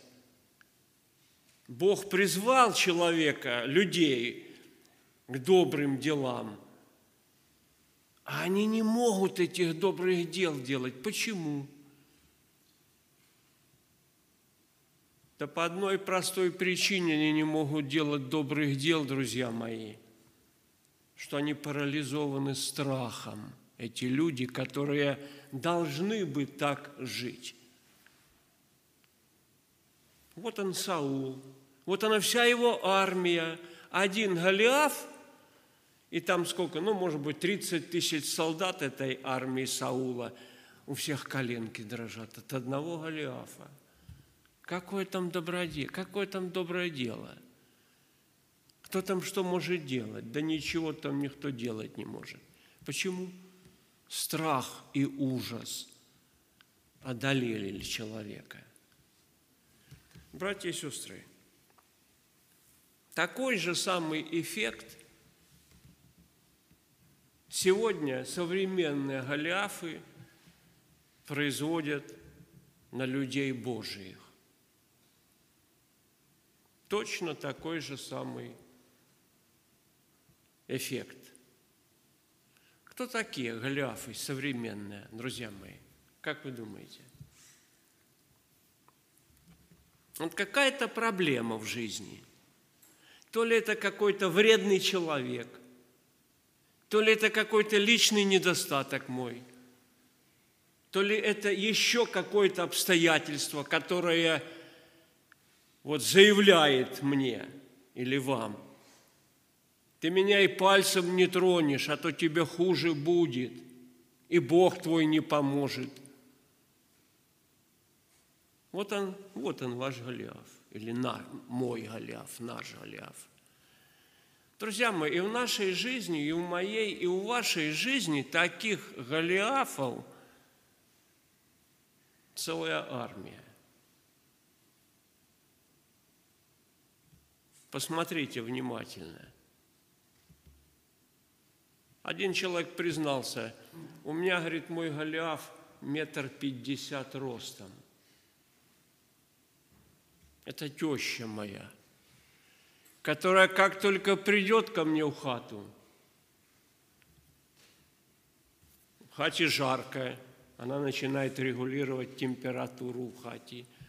Она открывает на кухне шкафчики и начинает переставлять все там, как должно быть сейчас там не, долж, не так, как должно быть. И детей вы неправильно воспитываете, и хозяйство вы не умеете ничего вести. Все не так. И вот этот человек говорит, вот как она появляется у меня в доме, я не могу себя сдержать. Я начинаю раздражаться, я нач... страх начинает этим человеком одолевать, и у него реакция страха начинает выражаться – метр пятьдесят ростом, Голиаф-то всего лишь, а выводит из себя. Или это привычка вредная какая-то? Братья и сестры, есть такие привычки у нас с вами, а? Посмотрите внимательно. Есть, полным-полно. Привычка. Часто употреблял какое-то действие, совершал, и оно в привычку вошло. И уже отказаться от этой привычки трудно, невозможно. Голиаф одолел. Страх наполнил душу. Друзья мои, и такого в жизни современных людей, верующих, полным-полно. Дорогие мои, но вот появляется другой человек.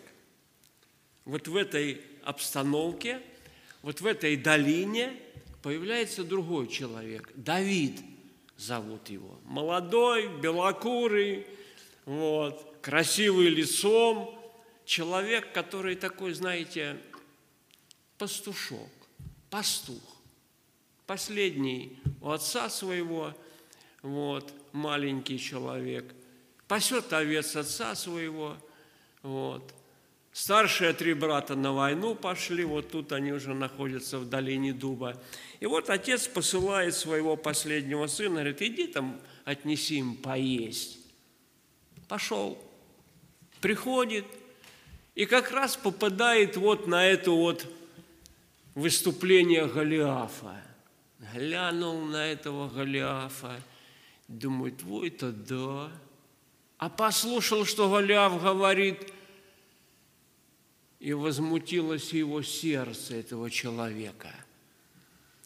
26 стих. И сказал Давид людям, стоящим с ним, что сделает тому, кто убьет этого филистимлянина и снимет поношение с Израиля? Ибо кто этот необрезанный филистимлянин, что так поносит воинство Бога живого? Впервые в этой истории, вот 26 стих, впервые упоминается имя Бога. Давид упоминает имя Бога. Этот Голиаф – необрезанный филистимлянин поносит воинство Бога живого. Не воинство Саула, воинство Бога поносит. Дайте мне человека, который сразится со мной. И сегодня я его убью и посрамлю воинство Саулова, израильское воинство. Голиаф, значит, провозглашает. А Давид говорят, что он говорит, что он поносит воинство Бога живого. Друзья мои, вот принцип, вот принцип веры. Верующий человек – это человек, который заботится о чести Бога. И ему не надо предписывать пункт первый – ты должен, пункт второй – ты должен – Пункт третий, ты тоже должен. Человек, которого в уме, в сердце забота о Божьей чести, этот человек, верующий человек, он знает, что надо делать. Он знает, что надо делать. И вот этот Давид, пастушок – приходит и говорит, да кто это такой необрезанный филистимлянин, что он воинство Божие поносит? Братья и сестры. И вот смотрите, что дальше начинается. Вот этот Саул, вот эти израильтяне, видя перед собой Голиафа, понимают, шансов на победу никаких. Мы обречены – все, мы уже рабы, по сути дела, мы уже, ну, еще не совсем, но уже рабы. Потому что этот человек никому никогда не проигрывал никакой битвы. Всегда филистимляне побеждали всех. И мы проиграем. Обреченность. И вот эти люди в своем сознании уже согласились с тем, что они обречены. Они согласились с этими Голиафова вот, условиями. Быть, раб, будут рабами. И они уже с этим смирились. И они уже считают это нормой жизни. Ничего не поделаешь. И таких людей называют благоразумными. Таких людей называют рассудительными. Таких людей называют вот действительно люди, которые правильно ведут себя. Они выживают, эти люди. Ну вот выйди на войну с Голиафом. Сегодня вышел, сегодня жизнь твоя закончилась. Не вышел, вот 40 дней уже живу, выживаю. Пойти на войну, не вы, э, на поединок с Голиафом не выживешь. Что делать? Вот так надо ничего не делать. Вот так ничего не делать. И будешь потихонечку выживать. Не так ли сегодня многие верующие люди живут, а? выживают? Почти рабы уже Голиафа. Братья и сестры, приходит Давид и говорит, да нет, он Бога поносит. Вера с этим никак не соглашается.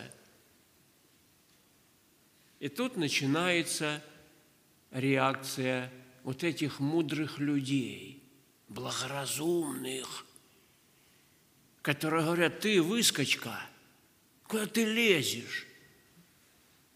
И услышал Елиау, старший брат Давида, и рассердился Елиау на Давида и сказал, зачем ты сюда пришел? И на кого оставил немногих овец тех в пустыне? Я знаю высокомерие твое и дурное сердце твое. Ты пришел посмотреть на сражение. Дурное твое сердце. Ты видишь тут сколько мудрых людей, а ты тут, понимаешь, молокосос желторотый. Братья и сестры, вера Давида, она становится таким же врагом вот этих благоразумных людей, как и Голиаф. Куда ты лезешь? Что ты хочешь тут наделать? Сейчас война начнется и капут всем. Ты тут овец оставил немногих. Высокомерие твое я знаю. Ты Елиау, тот, который чуть царем не стал. Помните, Самуил пришел к э, Иисею, отцу, э, у которого было, значит, семеро сыновей. И вот Елиау первый приходит, и Самуил думает, ну точно, высоченный, здоровенный, первенец, точно царю, быть ему царем. А Бог ему говорит, не-не-не, я не так смотрю. Ты на лицо смотришь, я на сердце смотрю. Бог говорит Самуилу, отринул. Вот этот Елиау, обиженный, что чуть не стал царем-то, а?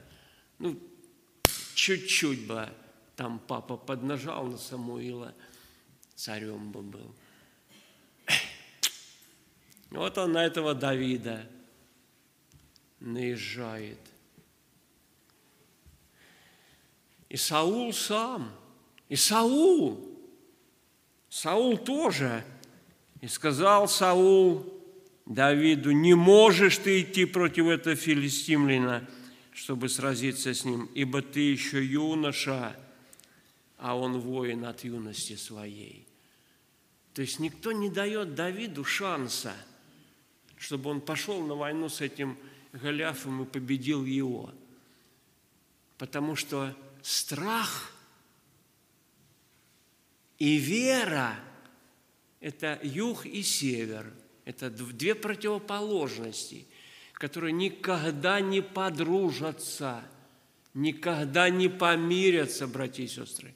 Страх и вера – это два антагониста. Они друг другу противятся.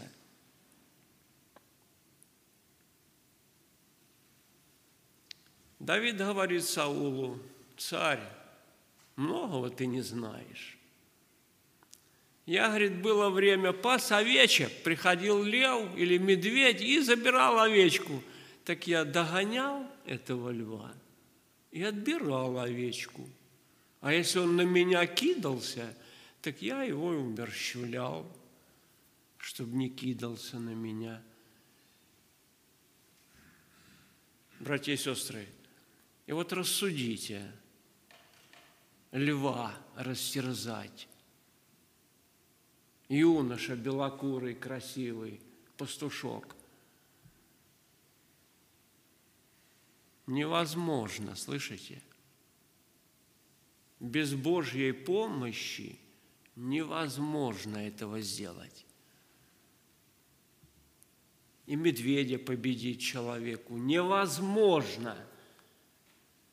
Доверие Богу, забота о стаде – и Божье благословение, результат получается. Дорогие мои, и вот Давид это говорит Саулу. Успокойся, не волнуйся.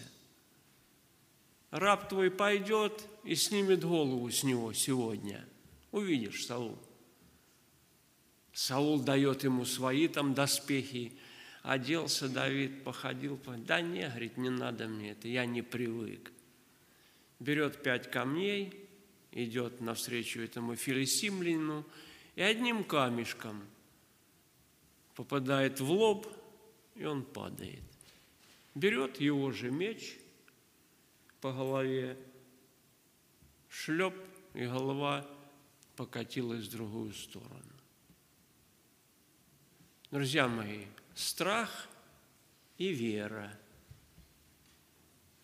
Результат одного – бесполезность, бесполезное существование, выживание и вера – результат – победа, жизнь. Друзья мои, и то, и другое заразительны инфекция. Знаете, как инфекция, знаете? Вы сейчас все в масках сидите. Инфекция заразительная. Э, Саул услышал этого Голиафа и ужаснулся, и вся армия трястись начала. Полководец испугался, а нам-то что? И нам страшно. Давид, он говорит, я иду против тебя, Голиаф, во имя Бога живого – ты его поносил, Голиаф, Бога поносил. И я иду во имя Бога, чтобы с тебя голову снять. И снял. И вот эта вера, смотрите, как воодушевила армию Саула, и эта армия погнала филистимлян и гнала их аж до самого ихнего государства. И много филистимлян пало убитыми – Братья и сестры дорогие, мы с вами живем сегодня в такое время, когда идет духовная война. Идет духовная война. Сегодня, 20, какой-то сегодня, 6, да? 26 числа октября месяца идет духовная война. Или наши души страхом наполнятся – перед обстоятельствами, которые возникают в нашей жизни. Пандемия пришла, грипп такой новый пришел. И на собрание уже ходить страшно, опасно. Благоразумие появилось, видите, какое. Вот пустое собрание, видите, полупустое. Все остальные благоразумные люди укрылись от Голиафа, друзья мои. И это заразительно. Вы знаете, эта эпидемия страха заразительна.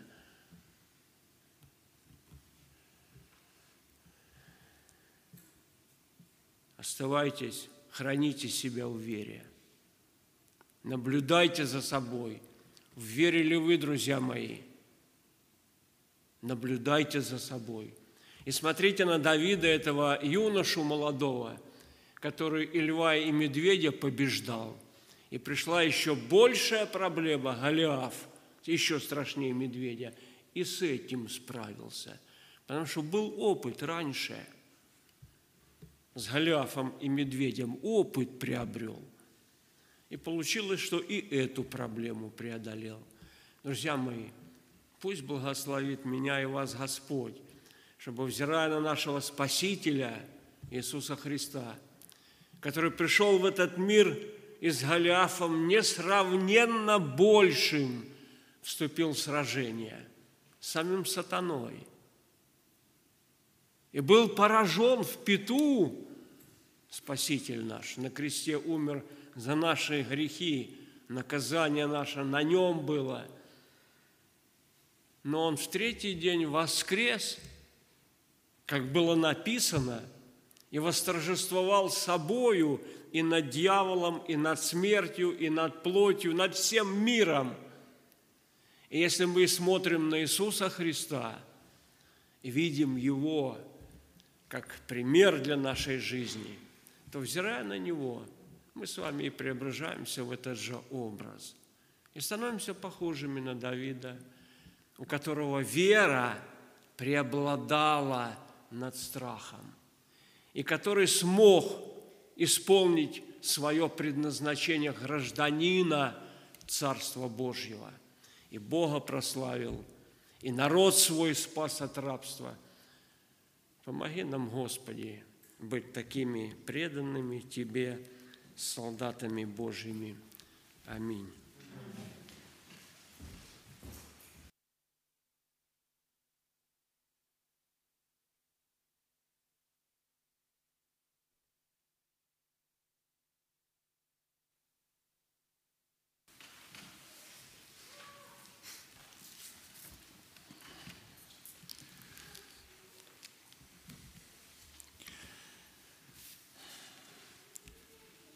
Хор закончил петь, а вот а, в душе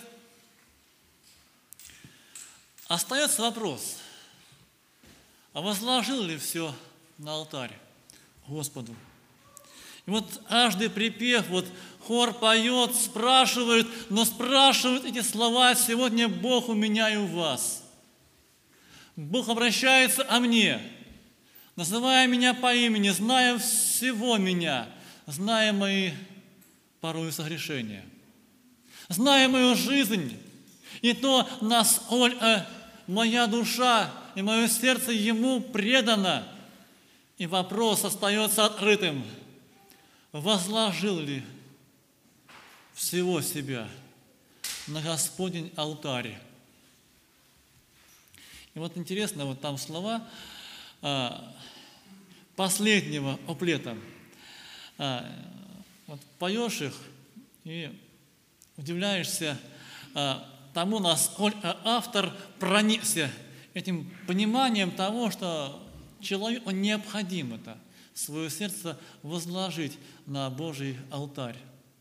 А то опишет любовь, а то измерит источник и силу которое черпает человек, который возложил свое сердце, свою душу на Божий алтарь. Откуда берутся эти силы гореть? Откуда берутся силы не оставаться теплым или холодным? Братья и сестры, на этот вопрос мы сейчас попытаемся дать ответ – и ответ сокрыт в книге про Иеремии. Иеремия, 1 глава, с 4 по 10 стихи. Откуда берутся силы, источники сил для полноценной христианской жизни? И было о мне слово Господне – прежде нежели я образовал тебя в чреве, я познал тебя.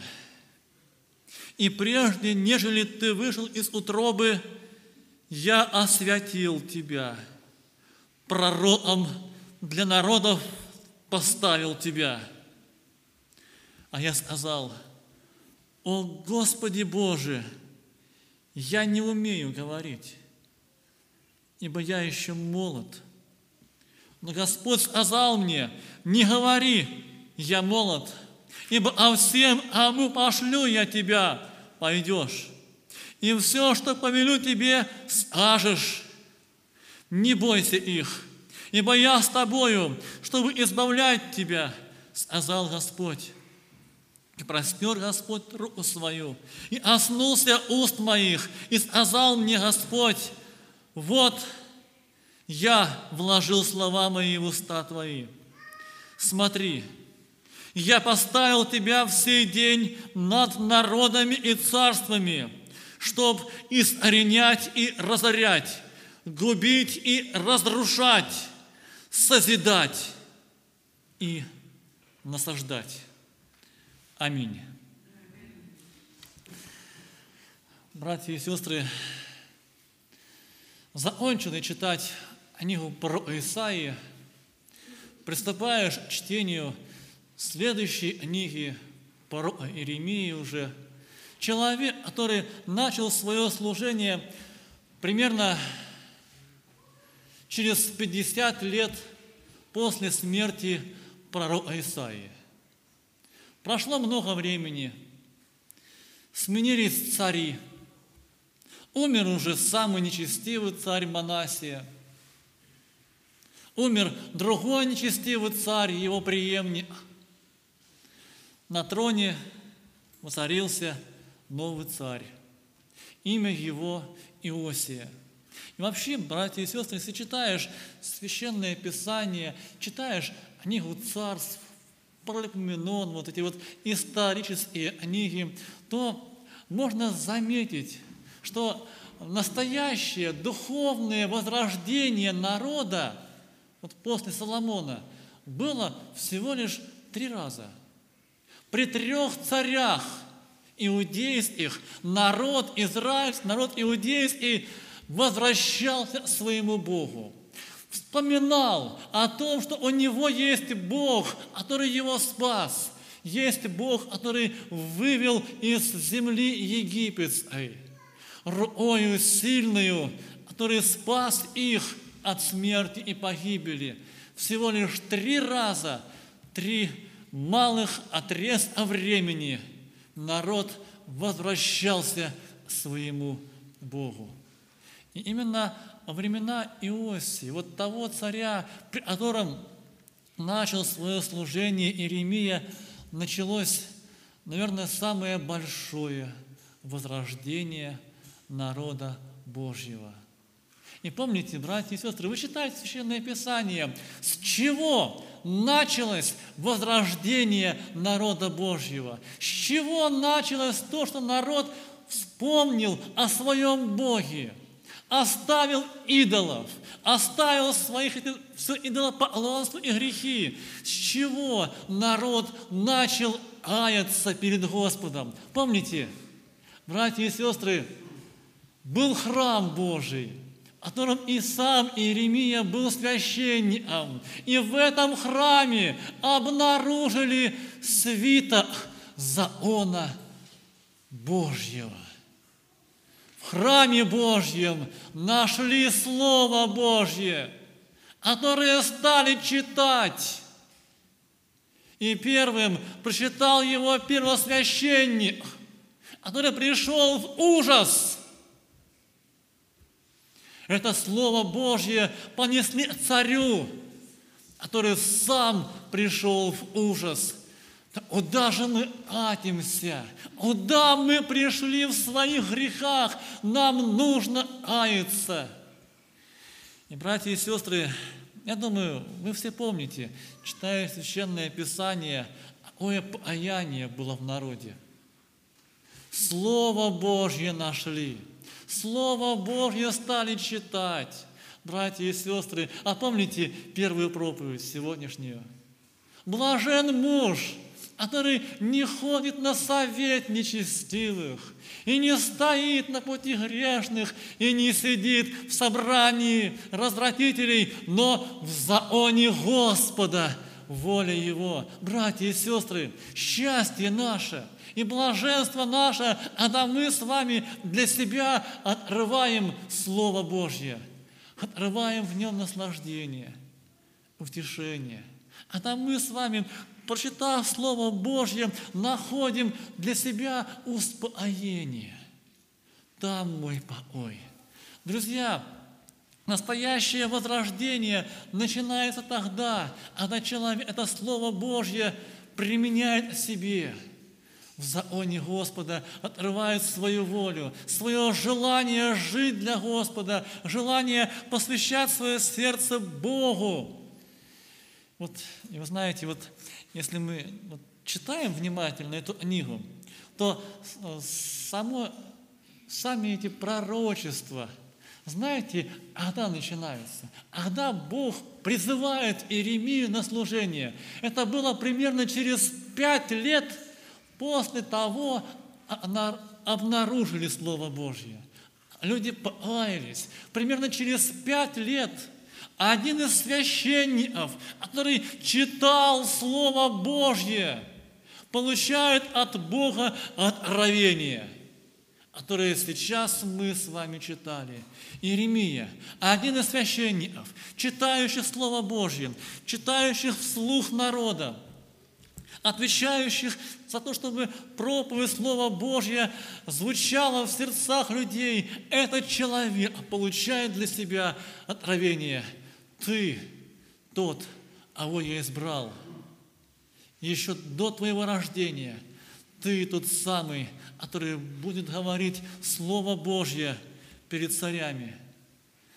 И вы знаете, если бы знал Иеремия, что ему в будущем предстоит пережить, если бы он знал ту глубокую вонючую яму, в которой он проведет много дней своей жизни.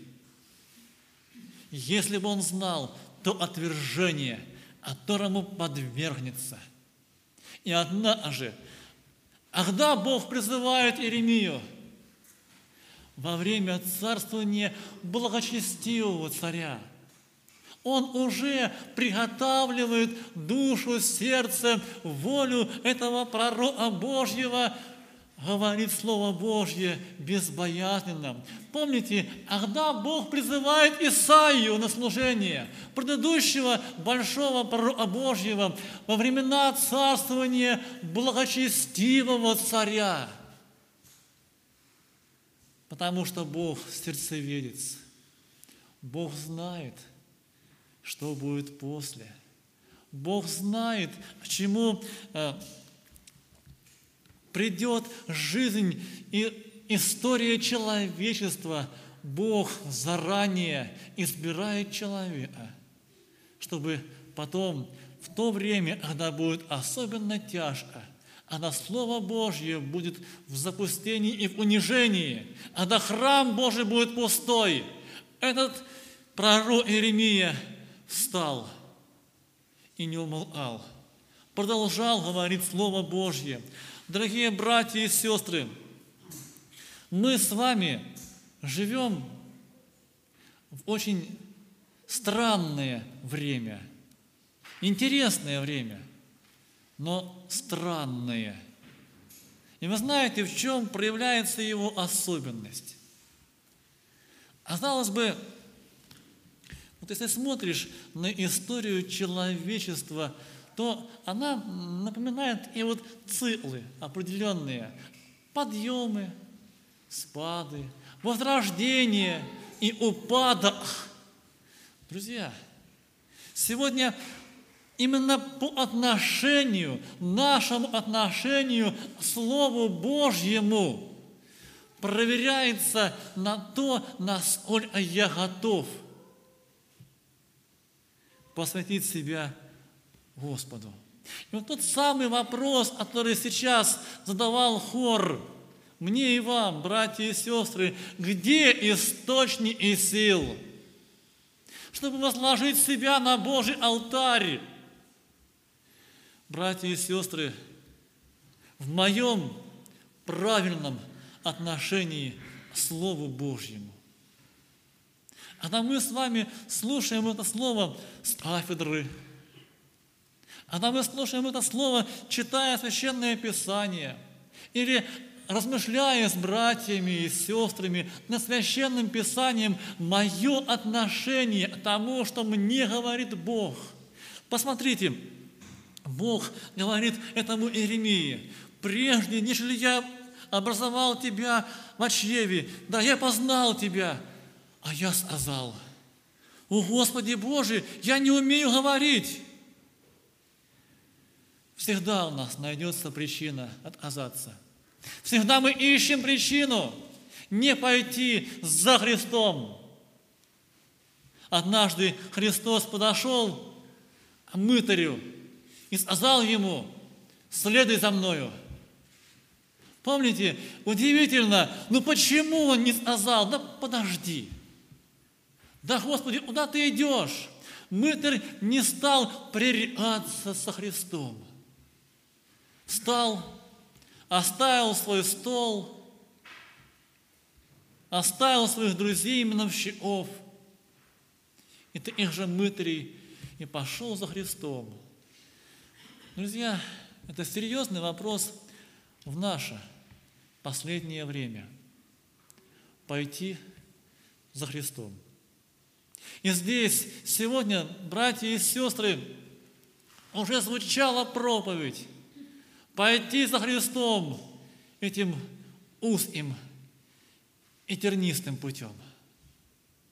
Пойти тогда, когда плоть хочет другого, хочет покоя, хочет э, развлечений, хочет веселья, хочет другого, противного духу, а человек духовный смиряет свою плоть потому что понимают, что плоть-то не вечна, вечен дух, веч, вечна душа, которая идет либо в рай, либо в ад.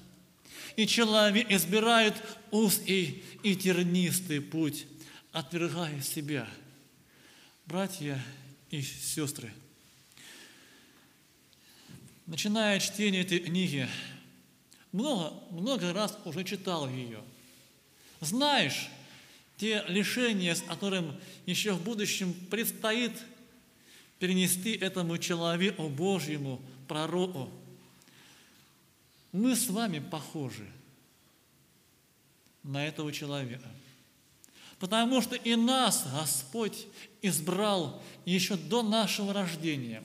Он нас увидел задолго до нашей жизни. Он увидел наши грехи. Он узнал то, в какой бездне мы будем утопать. И это его не остановило. Он знал нас и, зная нас, пошел на арест. Не махнул рукой на наши согрешения, на нашу гордыню, на нашу слепоту. Он пошел на арест, чтобы спасти нас, братья и сестры, спасти нас – а то еще больше-то любит нас наш Бог. А то еще даже самых близких может так нас возлюбить, зная наш характер, нашу строптивость, доказал свою любовь на кресте.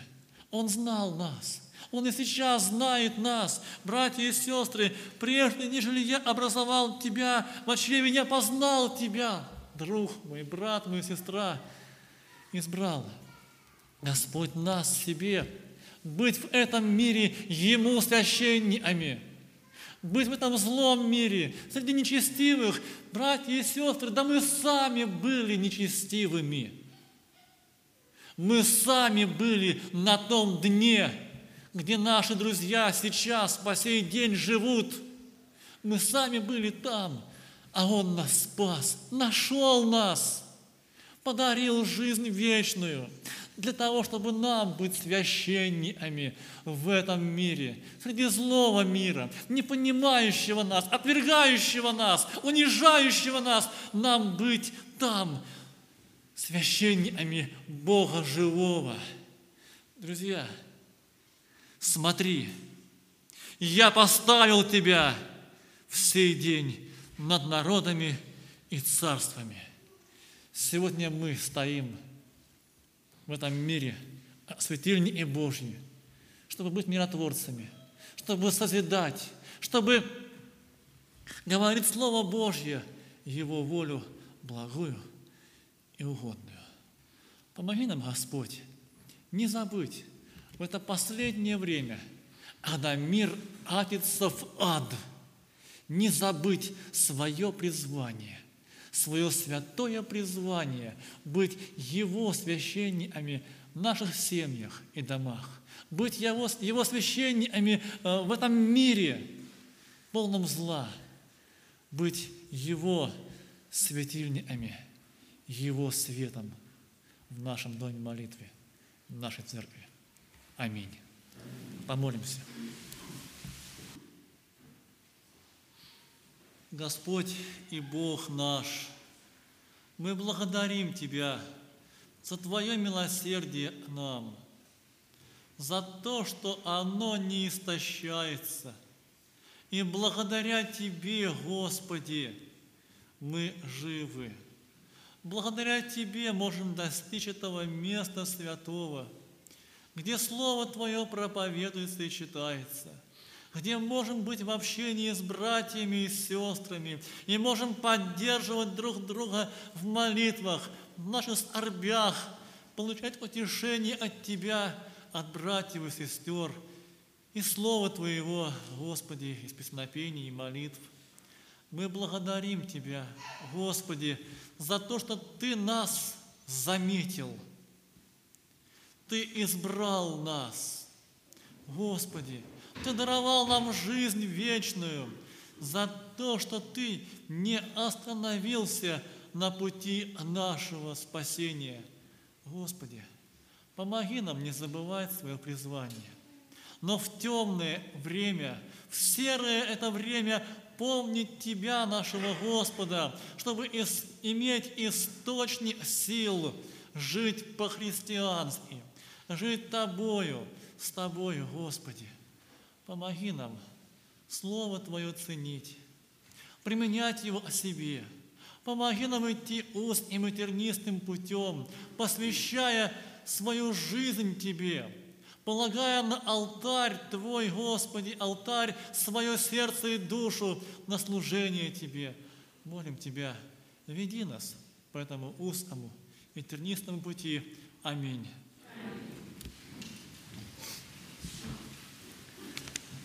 Мы споем сейчас общим пением. Во время пения будем совершать сбор добровольных пожертвований на нужды и служение церкви. Во время пения будем петь из сборника песни номер 735. Номер 735. «Я избрал путь христианский, путь тернистый и святой, и иду тропою узкой в вечность, где найду покой. Thank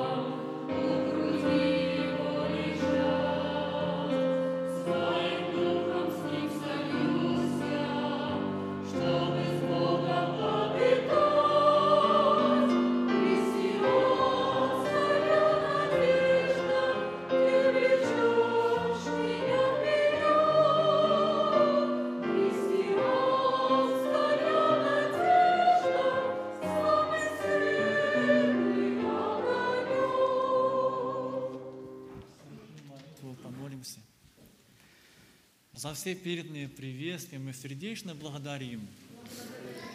И просим от нашей поместной церкви, братья и сестры, передавайте наш сердечный христианский привет. Просим. Завершая наше собрание, мы помолимся. Наше собрание еще будет сегодня в час дня. А дальше, я думаю, еще у нас будет пографь по нашему, по милости Господа, в субботу в 5 часов вечера собрание и в воскресенье утром в 10, 10 часов и в час дня. Помолим нашему Господу.